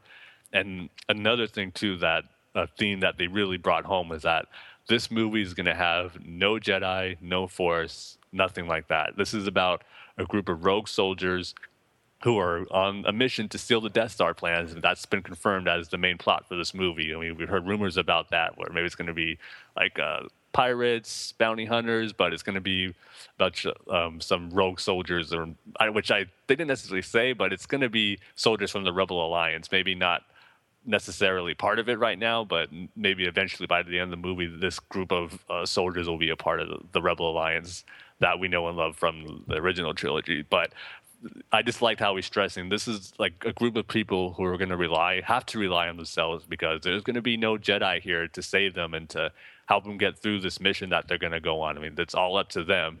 And I mean, we just think about it, a Star Wars movie without the Force or the Jedi in it. I mean, we've never seen that before. So this is going to be something that, which these anthology films should be about, something that explores a different avenue of the galaxy that's different from what we're getting in the main films. And yeah, I just really can't wait for it. The way the trailer was, how Gareth Edwards described it, and just his passion that he had for it, too. I mean, he was really, really excited about it, because he told the story kind of how he got involved as being the director. I mean, Kerry Hart kind of reached out to him about it, told him to look at the script. And this was during the time where he was about wrapping up Godzilla. And he was thinking to himself, well, I just done my first blockbuster. I kind of want to take a break for a little bit, but let me just read the script, see what it is. It's Star Wars. And he says, before I read it, I was kind of hoping, I hope the script sucks so I could just pass on it and I don't have to do it. But by the time I got to the end of the script, he was like, holy crap, this is awesome. He just goes, there's no way I can sit in the theater years from now and thinking like someone else directed this when I had the chance to. So it left that script by John Knoll, or not the script by John Knoll, but the story by John Knoll, which he was out on stage too, which is pretty cool.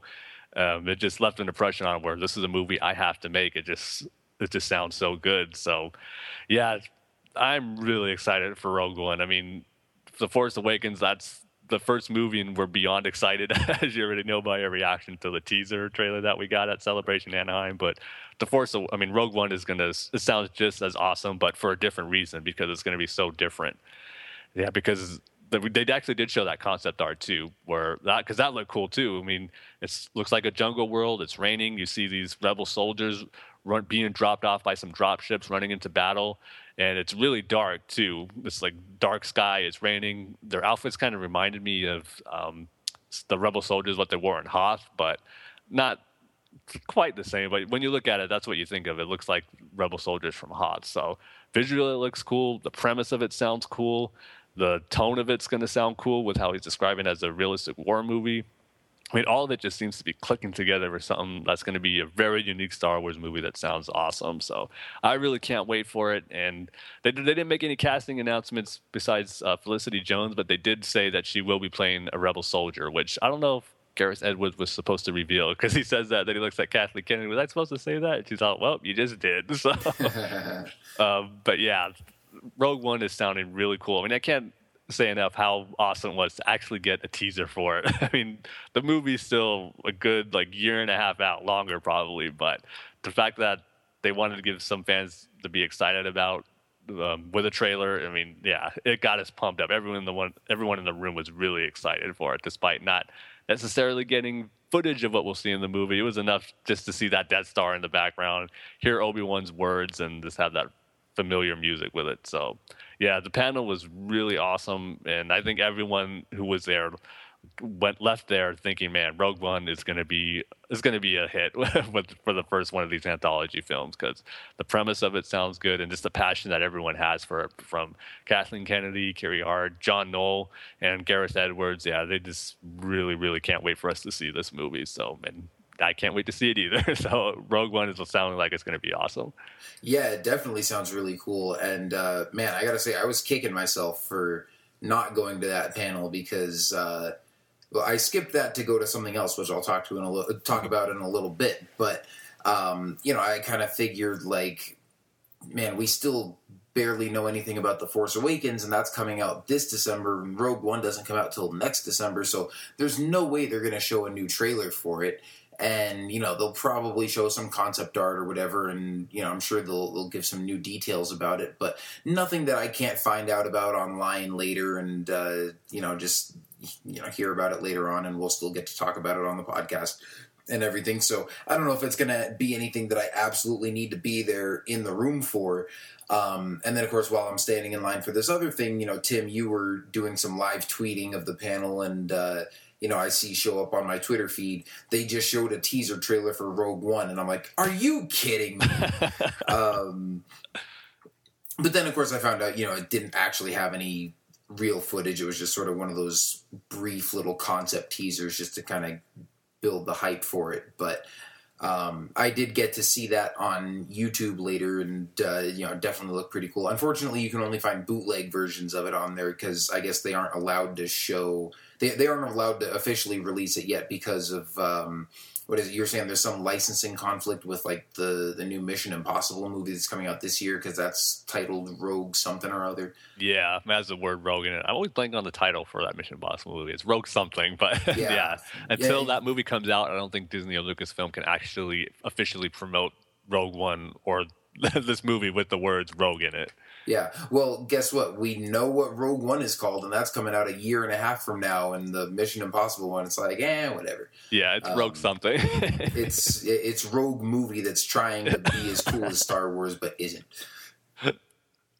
Yeah, but man, if this is how exciting I am for, like, just one of these anthology films, I mean, I just can't wait till we get in more details of what the other ones we're going to get. That's why it makes me wondering if we would have gotten some more info if Josh Trank was there. But it really, because it's kind of, I don't want to say it's kind of hard to be excited for both because we're Star Wars fans and we get excited for anything Star Wars that looks awesome. But you had the high-pitched enthusiasm that we've had for The Force Awakens the next few days, and then they're going to have this trailer or teaser for Rogue One that, of course, not as amazing as the Force Awakens trailer, but it's did its job as far as getting those excited for a movie that's not coming out for almost 2 years. And again, I said this before too, we got two trailers for two different Star Wars movies in 1 weekend. How crazy is that we got the Force Awakens this year, and then the year after we get Rogue One, and we've seen trailers for both of them already. It's just insane how this is happening, man. There's such a golden age to live in for Star Wars, which is so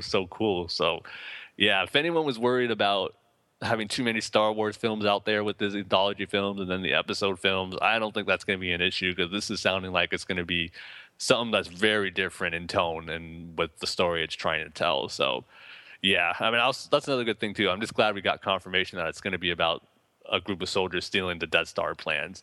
So, and we've heard rumors about that, too. But I think it's going to be cool to see something like that in the movies. And they didn't necessarily go into too much detail with this, but it was brought up by Pablo Hidalgo to Kathleen Kennedy of how, you know what, there's another TV show going on right now called Star Wars Rebels that's set in this time period, too. Like, is there...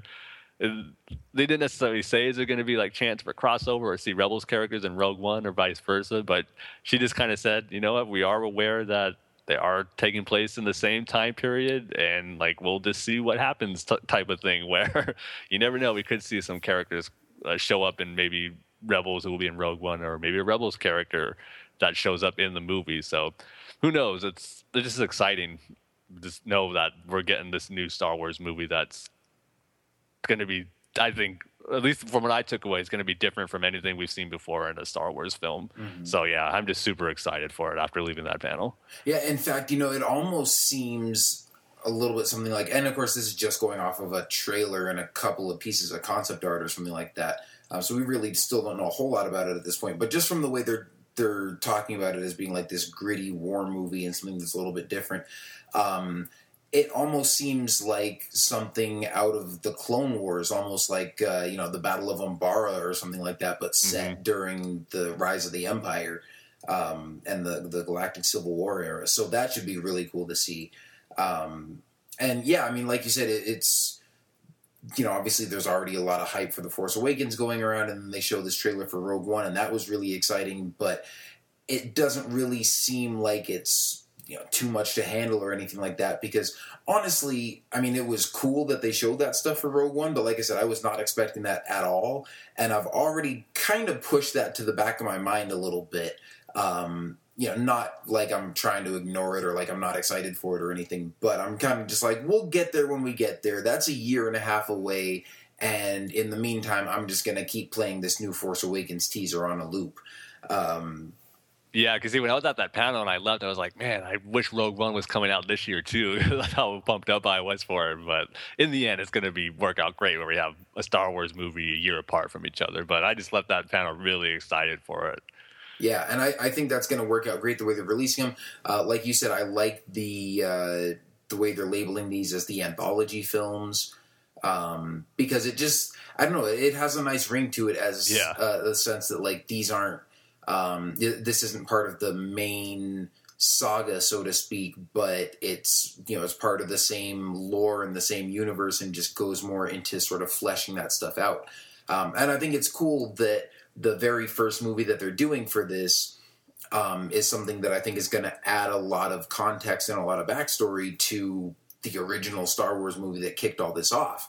Mm-hmm. In fact, like from the very first opening minutes of Star Wars, you see that crawl going up and it says the Rebel Alliance has won their first major victory against the Galactic Empire, and during the battle, Rebel spies managed to steal plans for the Death Star. And so, now we're going to finally see how that happens. And it's one of those things where I don't think anyone ever really felt like that story needed to be told, in a sense that you were missing out if you didn't know the answer to that, or like, something was missing from the saga, or that it didn't make sense without that information or something like that. Because, obviously, like, the information we get in that title crawl, like, that's pretty much all we need to be able to understand and enjoy what's going on in A New Hope. It's like the Empire has this big battle station, the Rebels have the plans to it, and off we go. But then, especially for the hardcore fans like us, but even for the more casual fans and people who just like the movies and enjoy them and want to know a little bit more about them, I think these anthology films are going to be a really cool opportunity to get to see a little bit more of that backstory type stuff fleshed out. I mean, just in the same way that the Clone Wars series was, where, you see the Clone Wars start in episode 2, you see them end in episode 3, and that's pretty much all the information you need to really understand what's going on there. But then with the animated series, they just have a lot more opportunity to show a lot more of it and to flesh out the characters some more and tell more stories and things. And so I think the anthology films are going to be, just sort of a perfect way to continue that same type of storytelling and universe building on the big screen. So I think it should be great. Yeah, I think it's all going to work out perfectly in the end. It's all fitting together as one nice cohesive batch of Star Wars movies that are different from each other, from the anthology and episode movies, but it's all still part of the same universe that'll all tie in together perfectly. So yeah, it's going to be great. And this is another thing, I think. I mean, when we got the title of Rogue One, a lot of people thought it was going to be about Rogue Squadron and X-Wing pilots. I mean, maybe there will be X-Wings in there, and there'll be some stuff like that, but I did not get that impression at all at this panel that this is what this movie is going to be about. It's like the formation of Rogue Squadron and X-Wings. Because those ships in the concept art were not X-Wings, and no one mentioned that at all. So, like I said, maybe they'll be part of it in the action sequences, but I don't think it's going to be about the formation of Rogue One. I mean, it's just going to be about these resistance fighters, and maybe one of those pilots or fighters who, maybe it's Felicity Jones, ends up being the founders of Rogue One or Rogue Squadron later on. But I don't think that's going to be the main thrust of this movie as far as like setting up Rogue Squadron. Yeah, I definitely don't think Rogue Squadron themselves are going to be the main characters, but in a war movie set in Star Wars, you got to think there's going to be some sort of, space battle or at least aerial battle element to it. Especially, where you got like this dark, rainy jungle planet. That would be a really cool environment to see some X-Wings and some TIE fighters dogfighting in the middle of that. Like, that's something we've never really seen before. We've seen the Millennium Falcon outrunning TIE fighters through an asteroid field and seen TIE fighters crash into asteroids as they try to chase after the Falcon, but we've never seen a TIE fighter just get struck by lightning and go down and set a forest on fire before, so yeah, definitely some cool opportunities for stuff there. And another opportunity for stormtroopers to show that they're better than what their reputation is now, because from the trailer at that end with the compling chatter, it looks like that group of soldiers are under heavy attack and fire. So, and this is, they said, closer to the time frame of New Hope. So, you know, there should be stormtroopers in this battle if they're going against the Empire. So I'm hoping for some more cool stormtrooper action also. Yeah, definitely. And, I mean, just from the wording of that opening crawl of A New Hope, too, when it says the Rebel Alliance has won their first major victory against the Empire, that certainly seems to imply that they've tried and failed several times. And so even though this is going to be the story of that first major victory, you know, you would think that they'd show it being a hard-won victory and show why it's taken them so long to finally build up the strength to be able to strike at the Empire like that. Yeah, it's funny how this, when John Knoll was up there, how the story came about. It was almost by accident, really, because he just had this idea in his head, like after the... no, it actually might have been before, because that's another interesting thing that was brought in this panel where Kathleen Kennedy was said this is something George Lucas kind of actually brought up to her when he was bringing her on board to become the head of Lucasfilm, as far as he wants to do episodes 7, 8, and 9, but then also explore other areas of the galaxy that's not necessarily tied to the main saga. So this was kind of in the works beforehand, it looks like, before Disney bought Lucasfilm, and because I was under the impression that this was something that Disney wanted to get as much Star Wars films as they can out there, but it actually looks like it was something from Lucas. So, but then John Knoll just had this idea in his head, and he pitched it to Pablo Hidalgo, just kind of said, like, what do you think of this idea? And he's like, you know what, you should probably tell this to Kathleen Kennedy, because this is really good. And then, like, he scheduled a meeting with her, and then he was like, that she was blown away by it. I couldn't remember exactly what she said, but it was like, why did the script have to be this good? Because we got to make this thing now. And she made a good point to her. She was saying, writing a good Star Wars movie is, it's not easy. It's something that doesn't come by very often, I should say. But this one did, and that's why they're so excited for it to get made, and I guess to have it be the first anthology film. So, again, just loved all the passion everyone is showing for the story idea. It just makes us more excited to see it when it's finally finished, because it's sounding awesome. Yeah, definitely. And, you know, the fact that it's, focused on that specific time period, and that, you know, they've got this whole idea of the anthology films now, and that apparently it's not just going to be a bunch of solo movies focused on Han and Boba Fett and stuff like that. Like we first thought the spin-off films were going to be. Now I probably shouldn't be getting my hopes up yet, but I'm like, see, now there's plenty of room for them to do a Knights of the Old Republic movie, so yeah. Come on, guys. Yeah, slowly work our way back in time. yeah, and I mean, it doesn't have to be an adaptation of the movie either. I just want to see a movie set during that time period that tells some cool stories and at least incorporates some elements of the game. If they retcon some stuff, make their own changes, do some things differently, I'd be okay with that. As long as there's still a Darth Revan, as long as there's still an HK assassin droid in there somewhere. But yeah, that would be way cool to see. But that's just my fanboy dream, and that's way down the road. But yeah, I mean, definitely sounds like there's some cool stuff coming up with Rogue One. One other thing I wanted to mention before we move on from the movie stuff, with The Force Awakens, they also had a Del Rey books panel there at Celebration, and a couple details about various things came out of that, one of which is that Alan Dean Foster, who wrote the original novelizations of the Star Wars films when they came out back in the 70s and 80s, he's writing the novelization for The Force Awakens. But also something I really like is that the novel isn't coming out until December 18th, the same day the movie comes out, and it's releasing as an ebook. And then the physical copies of the book aren't coming out until sometime even later than that. So they are really going out of their way here to prevent spoiler leaks and all that kind of stuff. So, people won't be able to read the books and post plot details and spoilers and stuff online ahead of time and spoil the movie for people. And even with you know, the fact that it's only the ebook that's releasing on the release date, so they can keep that a secret at Lucasfilm or Del Rey or whatever, and then just on December 28th, you know, click a button and distribute it to everybody on the internet. But, you know, obviously if they had like printed copies, you know, those are going to be sitting in a warehouse at Amazon or in the back of your local Barnes and Noble or something like that. And then they put them on the shelves on December 18th. But obviously somebody could still get a hold of one of those ahead of time and post leaks and spoilers and stuff. So it's like they're not even going to print those until after the movie comes out or something. So like that's how far they're going to, you know, just keep the integrity of the movie intact and make sure that that's the first place where people get to experience this story. So I think that's really cool. Now, some people who like reading the books first or whatever might be a little disappointed by that. I'm happy just because, you know, I've told the story before of how I just gave into the temptation of reading Revenge of the Sith before the movie came out, even though I really didn't want to spoil myself. And so I'm just glad that I won't even have to deal with that for this movie.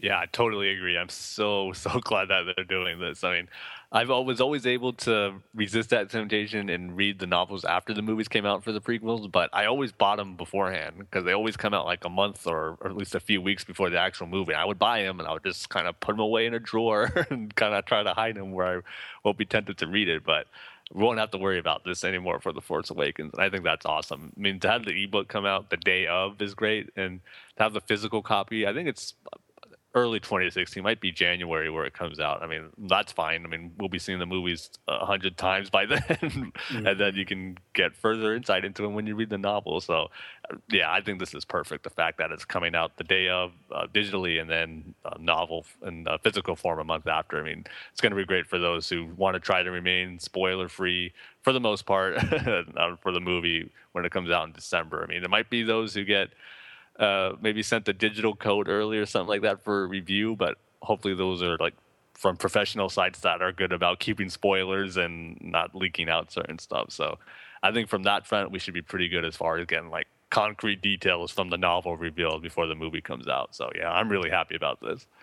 Yeah, for sure. And you know, speaking of things that aren't coming out until 2016, you remember that time when they released a really awesome trailer for the new Star Wars movie, and then like the morning after they posted like this bleak, gloomy Batman, Superman, something or other, and then we just went back to watching the Star Wars trailer again.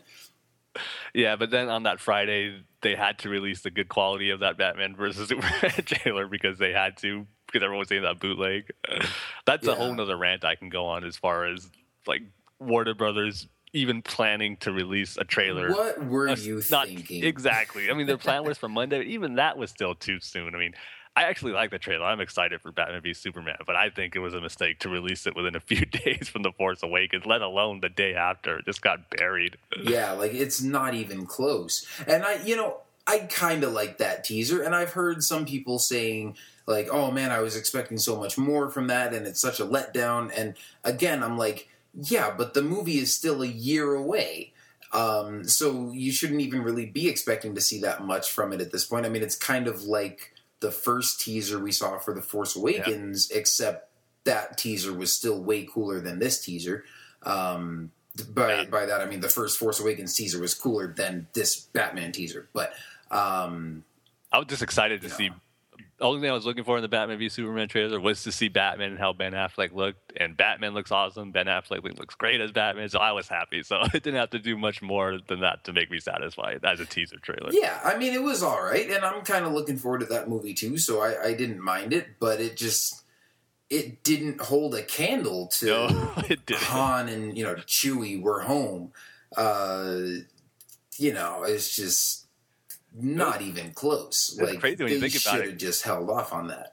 It's like trailer weekend, and we got Star Wars, which was the king of them all. Then you got Batman v Superman. Then you had Fantastic Four on Sunday. Then you had Jurassic World on Monday. It was like it was crazy how many of these trailers came out like on the heels of the Force Awakens trailer. Yeah, and honestly, I still haven't watched that new Fantastic Four trailer yet because, I mean, to be honest, I'm not that excited for that movie. Like, the trailers have just not impressed me that much. It looks like Interstellar with superpowers, and they haven't even shown that many superpowers. So, I don't know. I mean, more superpowers in the second one, I will say that.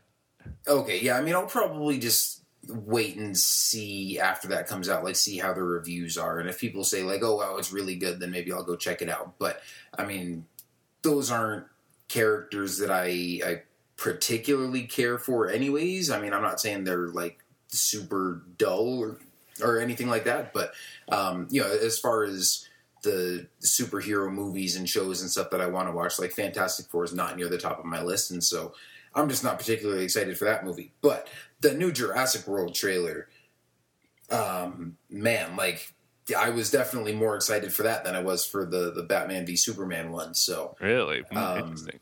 Yeah, just because it showed a lot more stuff, and I'm just more, at least as of right now, I think I'm more excited for that movie. Just, I mean, it comes out in June, so I mean, the movies that I'm most excited for the rest of this year, definitely, it's like Force Awakens is top of the list by a mile, but then, you know, Avengers Age of Ultron and then Jurassic World is probably right beneath that. So anyway, yeah, that's some of the other movies and stuff we have to look forward to just while we're waiting in the meantime. It's like the non-big Star Wars stuff that happened this weekend. Yeah, which, you know, anything that happened this past weekend in pop culture and entertainment news that wasn't Star Wars was not front page news. Yeah.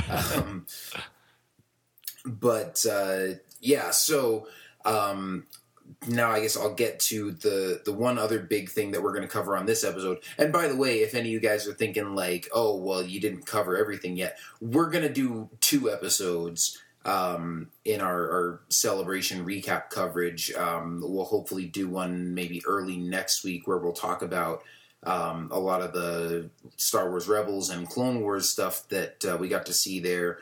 Hopefully we'll try to get a guest on for our next episode as well. Maybe one of the people that we stayed with at Celebration, because those guys were all cool. And, you know, I'm sure we'll you know, have some other people who've got some neat insights and stuff into Star Wars Rebels and the Clone Wars and all that kind of thing. But yeah, as for this episode right now, the one other thing we want to close out with besides the movies, and for me, you guys all know this was the one other thing that I was really looking forward to at Celebration, and that was Star Wars Battlefront. And man, yeah, that was just another really cool, really exciting reveal. I barely was able to sneak into that panel Friday morning. Yeah, first I was going to say, you got to say how you got into the panel. I got to give a big shout out to my friend Joey, who, you know, Jason and I know from here in Tucson, and he met up with us out there. And he and Tim and I were all going to go to the Battlefront panel together Friday morning. There was a massive line. Joey was ahead of us in line, so he was able to get inside, get seats, and he was trying to save seats for us. But then it was just so filling up so fast. They were making everybody move in and fill up the space. And so Joey texted me and said, you know, the seats are filling up, and, you know, I can't keep saving these seats for you guys. And it's filling up pretty fast, except there's like one section of reserved seats that's still completely empty. Now, Tim and I, because we're, you know, working on our podcast and stuff, we had media passes.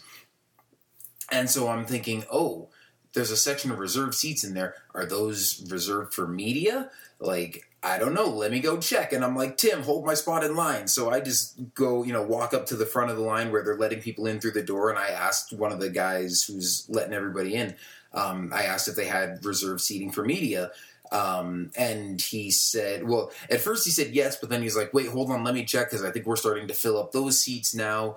But then he was like, yeah, okay, you can go ahead. And he kind of held the line. And there was one other lady who came up and like had a staff badge. And so he let the two of us in, and then everybody else kept coming in afterwards. And I texted Tim and was like, get up here right now, like in all caps. But then unfortunately, yeah, like by the time you got up there, I mean, I guess maybe they had filled those seats already or something, but they wouldn't let you in. But, yeah, I was just like, man, it's a good thing I thought to just ask if I could, you know, get in with a media pass. That was like the one thing all weekend that I got, you know, exclusive access to or something because of that badge. Yeah, because where we were online, there was no way we were getting in. Oh, yeah.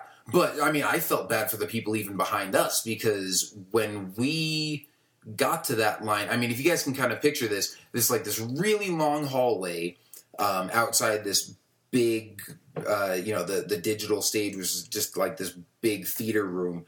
And the door that they were letting people in through was kind of in the middle of the room, so it's kind of right in the middle of the hallway. So we see the door, and then the line is going all the way back down to the end of the hall. And when we got in line, we basically were in the line at the point where the line kind of hit the end of the hallway and started curving back around. But then, we were maybe in line for, 10, 15 minutes or so before I walked back up the line to see if I could get in with my media pass. So as I'm walking back up the line, by that point, I see how much longer it had gotten behind us, and it had, curved around at the end of the hallway and gone, all the way back up down the other way. And I'm like, man, I knew we had a slim chance of getting in, but these people just have no chance at all, and I feel bad that they're even standing here, wasting their time. But nice that one of the staff members told them, no, just leave. You have no shot at getting in. Yeah. I mean, it was crazy. The funny thing about this is I guess I didn't realize just how much other people were excited for this game. Because, I've probably said on here before, I think I've probably spent more time playing Star Wars Battlefront 2 than any other video game in my entire life. So, I'm, needless to say, I'm a huge Battlefront fan. I was hugely excited for this game, but I didn't think that we'd have to wait in line for this long for this thing. We got there, 8 or 9 o'clock in the morning before the convention opened. And it opened at 10, and the panel was at 10:30, so we weren't necessarily in line for that panel specifically at 9 o'clock or whatever, but we were waiting in line to get into the convention when it opened, and then, of course, headed straight up there. And I was like, man, I didn't realize there were all these other people who were as excited for Battlefront as I am, which is awesome because then when the game comes out, I'll have plenty of people to shoot down online and stuff like that, but... yeah, at the same time, I was like, man, I should have gotten up earlier because we're not going to get a spot. But I was able to sneak in there just as they were starting the trailer. And, definitely, if you guys haven't seen the new Star Wars Battlefront trailer yet and you're looking forward to that game, again, what are you waiting for? Go check that trailer out because it just looks awesome. The visuals look great. It's all, it's kind of a cinematic trailer, except it's all with in-game engine footage. So it's not a gameplay trailer necessarily, but, it basically looks pretty close to how the in-game graphics are going to look. Because it's, like I said, using all the same, models and the same, engine and all that kind of stuff.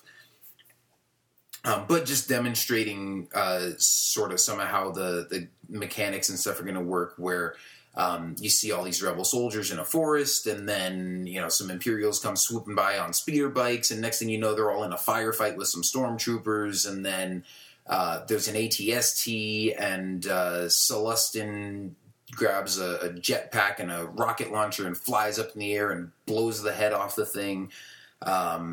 They've also got these cool little portable shield generators that they're using, and then an AT-AT shows up, just marching through the forest, and the rebels can't take it down with their weapons, so they call in an airstrike, and some Y-wings fly overhead and bomb the thing and blow it up, and then Darth Vader shows up to stop them, and then you get some brief glimpses of Tatooine and Hoth and some of the other playable environments in the game.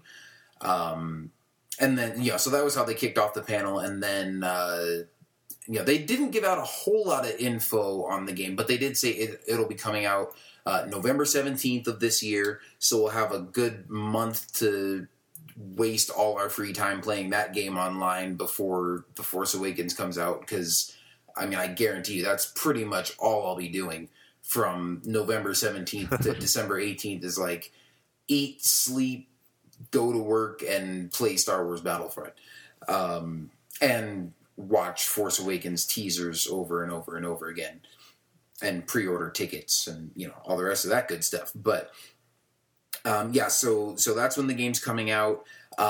They did announce that, December 8th, they're releasing free DLC for the game, which includes the Battle of Jakku, which sounds really cool because it's basically when you see that first shot of the episode 7 trailer with the crashed X-Wing and the crashed Star Destroyer and everything. They said this Battle of Jakku takes place like right after Return of the Jedi, but the wreckage of that battle is what you're seeing in the beginning of that trailer. And, you know, of course you're going to see it in the movie. And so it's like, and, oh, and I think they also said that the story of that battle is going to be exclusive to Star Wars Battlefront.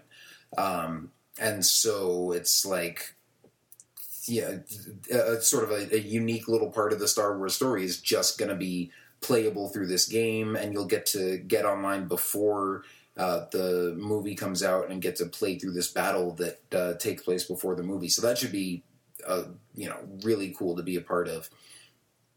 I'm trying to think what else they actually revealed at the panel, because there's been a lot of other info that's come out since then.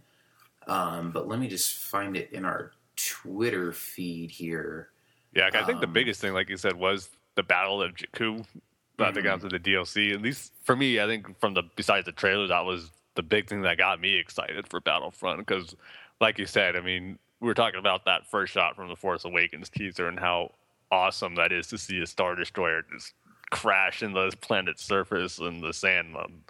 To actually play to see how that's going to happen, and then not to mention all the other part of battles that were going on in that planet where, I mean, there's I crashed X-Wing and there's concept art of that other like stuff that we've seen in those images. I mean, just to get a chance to play that is going to be so cool. I mean, how awesome would it be to be like, if like the main mission of that, whether like if you're on the rebellion side, where it's to take down that Star Destroyer and to bring it down into the planet's surface. I mean, to actually play that a month before, or not even a month, because it's DLC coming out on December 8th. And also too, I think if we pre-order the game, it comes out a week earlier on December 1st. So if you get a good few weeks to play that actual battle before you see the aftermath of that battle in The Force Awakens, I think it's just really cool. Just kind of a smart marketing thing to do for the game. So yeah, the Battle of Jakku, I think, is probably, besides from the trailer looking awesome, that's probably the big highlight for me as far as that Battlefront panel goes.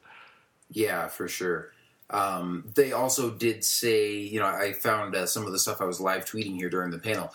They confirmed that it will have first-person and third-person playable views in the game, which one of the developers who was there at the panel said, you know, that's one of the things that he sees the most in his Twitter feed as far as, like, features that people want to see in the game. Because they've said it's going to be a first-person shooter, and a lot of people who are, you know, longtime fans of Battlefront were like, oh, we want to be able to still play in third-person. So they did confirm you'll be able to play in first-person and third-person. They also confirmed playable Jedi heroes, and the only ones they've confirmed... I think the only ones specifically they've confirmed at this point are Darth Vader and Boba Fett, because those are the guys you see in the trailer. But, I mean... obviously, you got to think that, if nothing else, I think on the Rebel side, you'll be able to play as, like, Luke, Han, and Chewie. And I'm sure they'll at least hopefully be, you know, even more than that. They also said that the planet Sullust will be in the game, and that's pretty cool. We've heard that, you know, the name mentioned before. Obviously, you've got the Sullustans, but also in Return of the Jedi, you know, Darth Vader's asked the Emperor, you know, what of the Rebel fleet massing near Sullust? But we've never actually seen the planet in any canon material before. And so they got to sort of work with Lucasfilm in developing the look of this planet for the first time.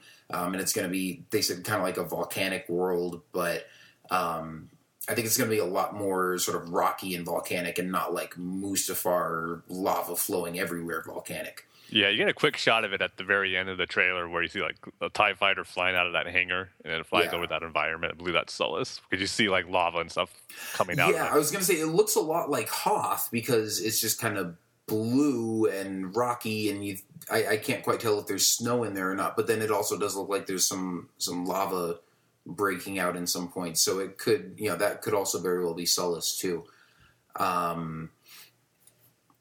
But yeah, so that should be cool to see that new planet in there, as well as Jakku, obviously. And I think that was just about all the info they gave out at the panel itself. Yeah, and like we said, you know, you pre-order it a week early, you get the Jakku DLC, or you pre-order the game, you get the Jakku DLC a week early, and then, yeah, that it ties right in there to the story of The Force Awakens. Now, how cool was it, though, at the panel where they gave away, like, 3 PS4s, or exclusive Battlefront PS4s, just for some random people in their seats? Oh, yeah. That was funny, because they said, I don't know if it was actually a Battlefront edition, like, console of the PS4, but it was in, like, this cool Battlefront box with this... you know, had like this cool panel on the front that like slid off, and it had a stormtrooper on the box and everything. And then inside the box was a PS4 and then a copy of a code to download a free copy of the game when it comes out. And they said, three lucky people have like a ticket for this on the bottom of their chair. And you've never seen a room of 2,000 people duck under their seats so quickly before. I started to reach around under my seat. I'm like, I don't think it's there because I don't feel anything. But just to be safe, I pulled out the flashlight on my phone and started checking. Then, a few other people around me were like, hey, while you're down there, can you check under mine? But like, sure, but I keep the ticket. Exactly, right? But I didn't find a ticket on my chair or anybody else's. But yeah, that was pretty cool that they were, giving those away already. And now the only question for me, I mean, as cool as it was that they were giving away PS4s, I'm pretty sure I'm going to get an Xbox One at this point, just because I have more friends who have Xbox Ones. And I'm not trying to just be like, follow the crowd and do whatever my friends are doing. But with an online game like Battlefront, I'm going to get the console where I have the most people to play online with and, form our own little rogue squadron and everything like that. So... that'll be a lot of fun. But the question is now, like, do I just buy an Xbox One now, or do I wait till closer when the game comes out to see if they release like a special edition Battlefront console? Because that would definitely be something I would want to have, especially since I'm basically buying a console for this game. I've said it since the day this game was announced, like, if I don't have one of the new consoles before the game comes out, I'm getting one the day it comes out so I can play that. So. Yeah, it makes sense for them to have a special edition, I think, Battlefront console. I mean, they already sort of have one with this PS4 giveaway that they did, but yeah, it makes sense to do it on a wider release for both consoles, I would think, because it's definitely going to be one of the biggest games to come out this year, so they want to park it that way. In fact, I think I mentioned this on a recent episode, too. I was like, if they can come out with a limited edition Star Wars console for the Kinect Star Wars game, like, they can do one for Battlefront. Yeah. That's for darn sure, to actually have a good game included with it. Now, that's the only info that they gave away at the panel itself. But, of course, now that the cat's out of the bag, so to speak, and they've sort of revealed the game a little bit more, some various gaming sites and stuff have been able to, get some interviews. And the developers with the developers at DICE have been answering fan questions on social media and stuff. And so there's been a little bit more information that's come out about the game. Some of it, which has some people worried. You might include me in that group. Yeah. Well, I think the disappointing thing is that the game just seems like it won't have as many features as we hoped it would. They have confirmed that at launch, they're not including prequel content. They're not including space battles.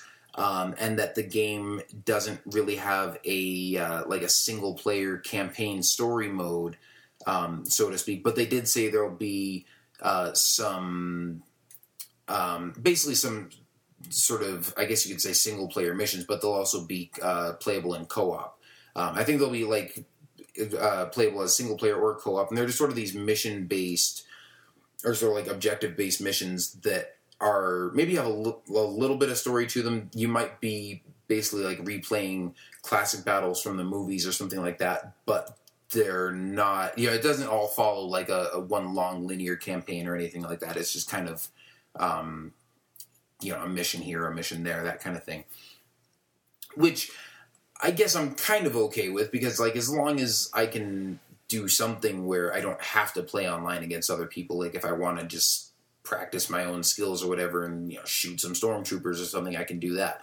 The lack of prequel content is kind of disappointing. I mean, especially because I know on some earlier episodes you were kind of worried about that, and I was like, dude, chill out. There's no way they're making a Battlefront game without the Battle of Geonosis. And then I was like, wait, what? They're actually making a Battlefront game without the Battle of Geonosis and Kashyyyk and all this other kind of stuff? Now, I mean, I have a couple theories about this. I know some people who hate EA are going to just, be real quick to jump on them and saying, oh, they're excluding all this content that they're going to release as DLC later, and it's just a cash grab, and they want all your money, and rah, rah, rah.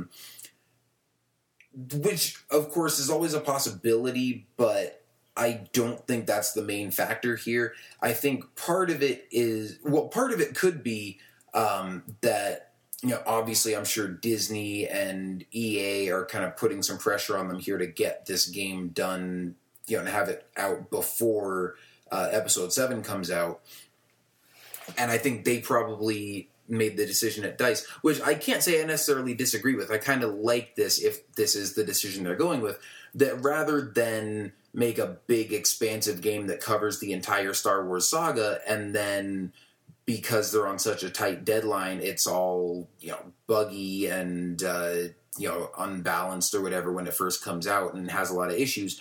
They're focused on making the best game they possibly can and just doing it on a smaller scale.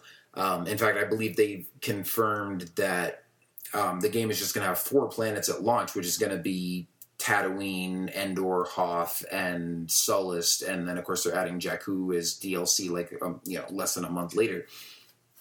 And so, I mean, I guess, you know, if it really is just an issue of time, then, you know, I would rather see them focus on quality over quantity. Because as much as I would love to play prequel era battles, and as much as I would love to have space battles, I mean, that was really kind of the big disappointing one for me. Like, I could deal without prequel content, especially because, you know, with, you know, all the yearly sequels that come out for these big shooter games nowadays, I'm sure we'll have, I guess maybe another Star Wars Battlefront 2 in a couple more years from now. And I was like, they can make that one focus on the prequels, but, the lack of space combat is kind of disappointing for me. Although at least they did confirm there will be aerial battles. So you can still dogfight with X-Wings and TIE Fighters, and they also confirmed the Millennium Falcon will be playable in the game. And, you know, hopefully there'll be some Y-Wings and A-Wings and TIE Bombers and all that other fun stuff. But, yeah, so I'm glad that at least is still going to factor into it. But, I mean, it's Star Wars. And so you got to have some wars in the stars. And so, you know, again, this is like, maybe it's coming later through, DLC. Maybe it's just, you know, they're going to make a sequel at some point and add that stuff later. Cause the original Star Wars Battlefront didn't have space battles either, but I think that was one of the things people most wanted to see in Battlefront 2. And then they added it. And, you know, I mean, that's one of my favorite parts about that game. So, yeah. See, the thing that gets me about all this stuff that we're not getting, it just, because we're in this new generation of consoles, and this Battlefront seemed like we're taking a step back from what we got 2 console generations ago with the first Xbox and PS2 with Battlefront 2, with space battles and all this content packed in with OT levels and PT levels, and now we're just getting only 4 planets, no space battles, no single-player campaign. So it's just making me think, is it because of this console generation that we're in, where it's just like, to create these detailed environments, that it's so much more expensive and that it's going to take more time and to get it out before The Force Awakens, so they just really have to focus on these 4 planets and that's it? I mean, yeah, you would rather have a great gameplay and a better game that's not buggy than a lot of content and levels where the gameplay's not fun and it just doesn't work. But at the same time, too, I just can't help feeling that, like I said, it's taking a step back from what should be an advancement in the Battlefront series that we got 2 console generations ago. So that's where it just makes me just be disappointed with it in a bit. And like you said, we may get this in like the new Star Wars Battlefront 2 or as DLC, but yeah, I just can't but help but feeling disappointed with hearing this news that this is really all we're going to get when the game launches. I mean, of course, I'm still going to get it. I'm excited for it. I mean, it looks awesome. I'm sure it's going to play awesome. But just the fact that we're not getting as much as we got previously when, I mean, we're in as 2 console generations before than what we got in Battlefront 2. And let alone the tech demos we saw for Battlefront 3 that we saw from Free Radical, where we're seeing X-Wing ships go into the atmosphere and out into space and vice versa, go into space, into the planet. That stuff looked awesome. I mean, I was hoping that would be something they would incorporate into this Battlefront, but now it's not. So it just puzzles me a little bit as far as like all this technology we have now with these new consoles, but yet it's pretty like bare bones and basics that we're going to get with this first Battlefront anyway. So I don't know, I guess I'll have to try to get over it, but I just couldn't help but being disappointed when I heard that news of like no prequels, no space battles, and no single player campaign. Yeah. Well, you know, I will admit, like, even though I'm mostly optimistic about it, and I've actually seen some of the gameplay footage, which I'll talk about in a little bit, but you know, some of this stuff is still kind of disappointing, especially, I mean, I read something from one of the DICE developers, and they were asking him about the lack of space combat in this game. And he said, you know, well, we had to really take a look at, like, what we wanted to include and think about what's fun for the players. And, like, yeah, everybody says they want space combat, but if we do something where you can go, like, from land to space, like, is that really going to be fun if you get in a spaceship and go up into space and then everybody else is still fighting on the ground? Like, then there's going to be nobody for you to fight up in space. And it's like, well, that's why you add in, you know, you still keep bots in there like they had in the original Battlefront, but, you know, all these shooters nowadays are so focused on just, like, multiplayer. And plus it's 40-player multiplayer in some of the modes where you got 20 versus 20, which, I mean, if you want to have 10 on the ground, 10 in the space if you want, something like that. I think there'd be enough players even if they didn't want to do bots. Yeah. And, you know, I've heard some people criticizing that too, that they're like, oh, it's only going to be 20 versus 20, whereas, you know, a lot of these games nowadays are like 32 versus 32. And so, like I said, I think it could be the time constraints that are hurting them, but then it also could be just the amount of time and effort and care and attention to detail that they're putting into just sort of the look and feel of it. I mean, they said that they wanted this to be like the best looking and the best sounding video game of all time and the best, or, you know, like the most immersive Star Wars experience. And,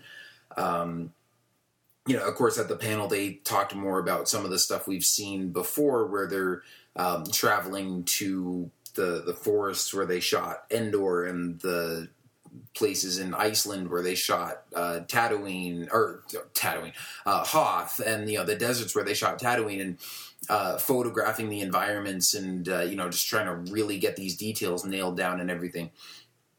And on the one hand, I think it's paying off terrifically because, again, I'll talk more about the gameplay specifically just in a minute, but like in the gameplay demo, we got to see just the environment of Endor looked fantastic.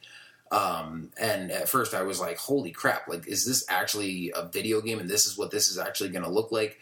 But I think, you know, spending that much time developing that kind of stuff is probably, you know, limiting obviously the amount of time they can spend developing the gameplay mechanics for space combat and all that kind of stuff. And also, I mean, maybe it's just putting a strain on the processing power of the game or of the console or whatever, so that maybe, you know, with such detailed environments, it can only handle 40 players and not 64 or something like that. So, I guess I'm still excited for this game. I've just kind of lowered my expectations a little bit because it almost really seems like, with the amount of effort and attention to detail that they're putting into this on the technical side, and that the fact that they really are kind of building a brand new Battlefront game from the ground up. They're not really just making a sequel to Battlefront 2. They're kind of trying to take some of those core gameplay mechanics from the Battlefront game, but really from the original Battlefront games, but really do something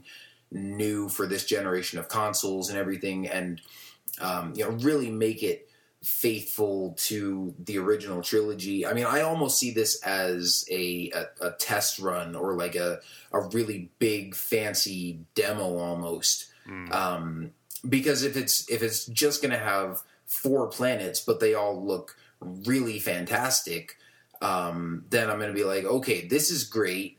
It's not big enough, but it's really fun and it looks fantastic and sounds fantastic. So in 2 or 3 years, I'm just going to trust that you guys can like streamline the technology enough that you can make a sequel that's still got all this great tech in it, but, you know, twice as many planets and space combat and a single player story campaign.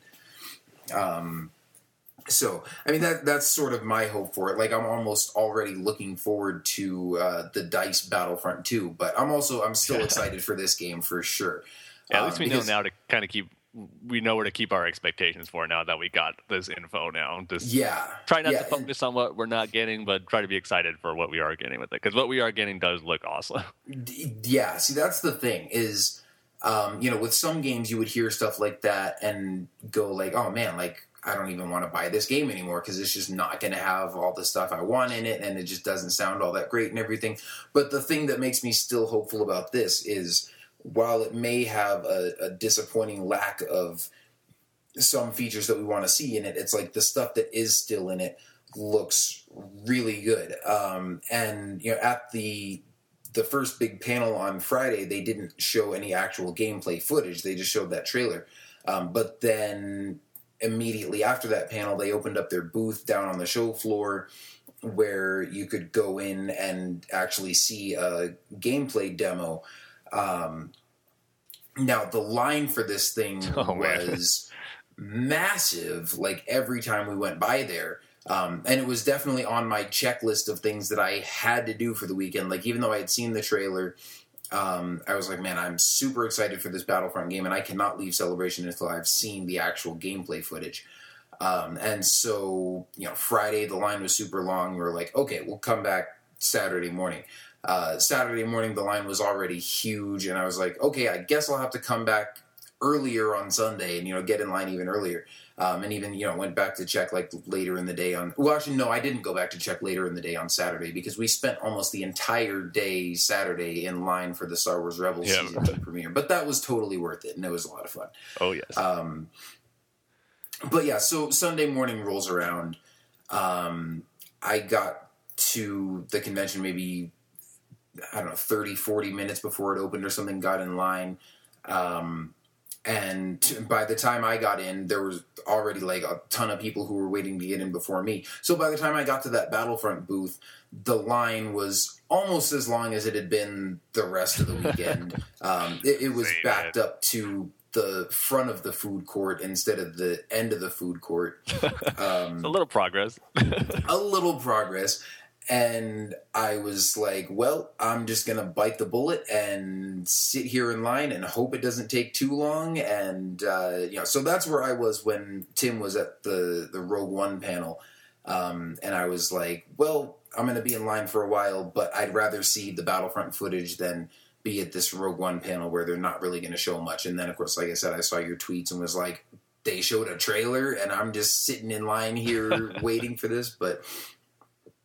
no, it was really cool though. I mean, again, it was one of those things where, you know, you're waiting in line with a bunch of other people and you kind of just start chatting with people about the Force Awakens trailer and, you know, some of the other cool stuff that's going on. And so it makes the time pass a little bit faster. And I also had heard from someone that our line was like the estimated wait time was like 3 hours and 20 minutes or something like that. But I think I made it through the line in about 2, maybe 2.5 hours. So, It wasn't too bad by ridiculously long Celebration line standards.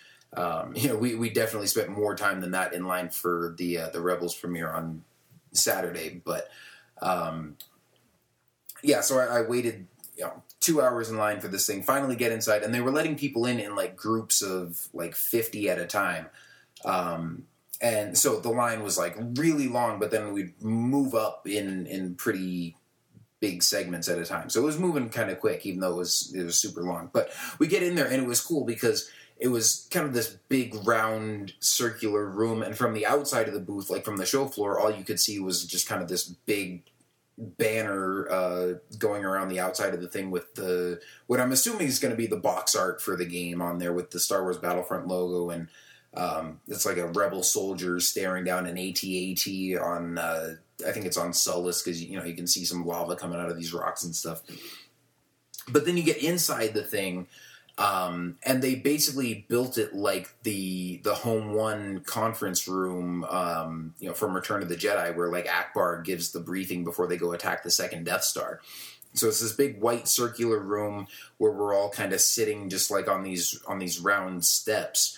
Then they had like a Star Wars looking conference table in the middle of the room and then just a giant screen on the wall behind it. And so I've got some pictures of that. You know what we should do, Tim? We should like make an album or something on our Facebook page and have both of us just like put a bunch of our pictures in there. Yeah. So we got a lot of cool stuff. Yeah, when you were showing me those pictures of inside of the booth, it looked really cool. It was like Home One, and then like all I needed was Akbar and Mon Mothma there. Yeah, exactly. Like but yeah, so then they showed the actual gameplay demo, which was pretty cool in the sense that I was kind of assuming, like, even though they were showing this just, like, behind closed doors at Celebration, it's not like this was at an open booth where people could just walk by and watch it. Like I said, it was just, you know, they let 50 people in through the door at a time, close the door, you go sit in this room, and then they show the thing. And, you know, I assumed, like, oh, we just get to see it early, and then they're going to show this to the public at, like, E3 or something. But they said this is, like, a celebration exclusive only. They said, like, oh, we're going to go back to our studio, like, after this convention's over and, like, delete this video from our servers. And so you guys are the only ones who get to see this and everything. So it was pretty cool and, like, super secretive. And he went on this big spiel about, you know, if you record this and leak it on YouTube, like, we've got cameras hidden around here. And so we will find you and we won't just kick you out, but we'll shut down the booth for the rest of the weekend. And so all, you know, those hundreds of people waiting in line outside, they're not going to get to see it because of you. And we're going to take a picture of you and post your face on the outside of the booth and say, like, you didn't get to see the Battlefront footage because of this person. And you'll become the most hated person in Star Wars. Like, there'll be Jar Jar Binks and then there'll be you. Yeah. So yeah, like, they weren't messing around, but it was also, you know, they're being pretty entertaining about it. But, yeah. So anyway, so, the entire gameplay demo takes place on Endor. But man, like I said, just from the beginning, like, when you first see the player take control and start moving the camera around, I was like, oh my gosh, these graphics are phenomenal. So how close would you say that gameplay demo you saw resembled the trailer that they showed at the panel? It's pretty darn close. I mean, it's a little bit hard to tell because, you know, obviously with the trailer, you know, it's all staged and cinematic. Sure, yeah. And everything. And so there were no, I mean, at least I don't think I saw any guys with, like, rocket jetpacks and stuff flying around and, you know, doing all that kind of cool stuff that you see in the trailer. But, I mean, as far as the graphics itself, it looked maybe not exactly as good as the trailer, but pretty darn close. And so, you know, it starts off with just a group of rebel soldiers. The main character that they're playing as starts off, like, from a first person view, but throughout the demo they kind of switch back and forth between the first and the third person, so you can see both, and they both look pretty good. And then, of course, you know, your squad of rebels is, like, running through the jungle, and then you see some speeder bikes come by, kind of like in the trailer. But you see, like, a couple of Imperials on speeder bikes chasing one of your rebel guys on a speeder bike going by, and then a bunch of stormtroopers come out, and, you know, you start a firefight with those guys. And, I mean, just the shooting mechanics and everything looked like a lot of fun. It basically looked pretty much exactly how I would have expected a modern-day first-person shooter version of Battlefront to look. Just in terms of, like, the shooting mechanics and the HUD graphics and all that kind of stuff. You know, the targeting reticule and all that. So, you know, that was pretty much all just, like, par for the course for modern shooters. There was some pretty cool visual effects, again, when, you know, just sort of talking about the level of detail and everything that they put into this. Like, you're shooting stormtroopers and you see, like, puffs of smoke and sparks and stuff coming off their armor, just like how it would look with the, you know, the practical effects that they used in the original movies. So, you know, they're taking out some stormtroopers. I don't remember if there was an AT-ST in the demo like there was in the trailer, but they did have an AT-AT show up and, you know, come stomping through the jungle towards the player, and you see it kind of taking out some of the other rebel guys. And then I think there might be kind of a cover mechanic in this game, because you could see the player was definitely, like, ducking down behind logs and stuff and then, like, poking up over the top to shoot stormtroopers and everything. That'd be cool, because I love those type of games where you can cover, like, Gears of War and stuff. Those always make it more fun, for third-person mode anyway. Yeah, and I couldn't quite tell if it was a situation where, you know, you have a specific button to, like, slide into cover or something, or if they just happen to be good at, like, crouching behind logs. But either way, I mean, that could definitely add an interesting new mechanic to it. But one thing that was really cool, and, you know, of course, like I said, they talked about trying to make this like a really good sounding game as well.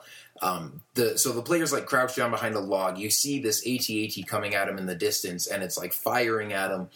And these laser blasts are like hitting the log right in front of them, you know, kicking up fire and explosions into the air. And the sound effects were just so crisp and clear and everything. Like, and of course we're sitting in a room with some really good like Dolby surround sound speakers or whatever, but even though I could see these laser blasts coming, still like every time an explosion would go off, I would jump, like, just because of the sound from it. I'm like, oh man, like it sounds like a walker is shooting at me.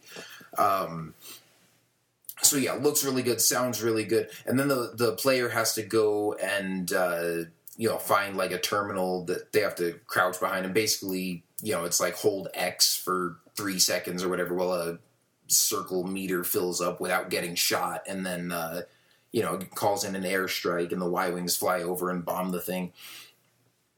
And then, so you get a bunch of, you know, rebel troopers, they kind of regroup, head down into this bunker, and as one of them like runs ahead of the player that you're seeing from the perspective of, one of them runs ahead and then suddenly gets like levitated into the air, and then the player turns the corner and you see Darth Vader there, you know, holding the other guy up in a force choke, and then he like flings him against the wall and then starts walking towards the camera. The player starts shooting at him, and Vader's just deflecting the laser blast with his lightsaber, and then you know, swings his lightsaber at the camera, basically like he's just about to kill the player, and it just, you know, cuts to the logo, and that was kind of the end of the demo.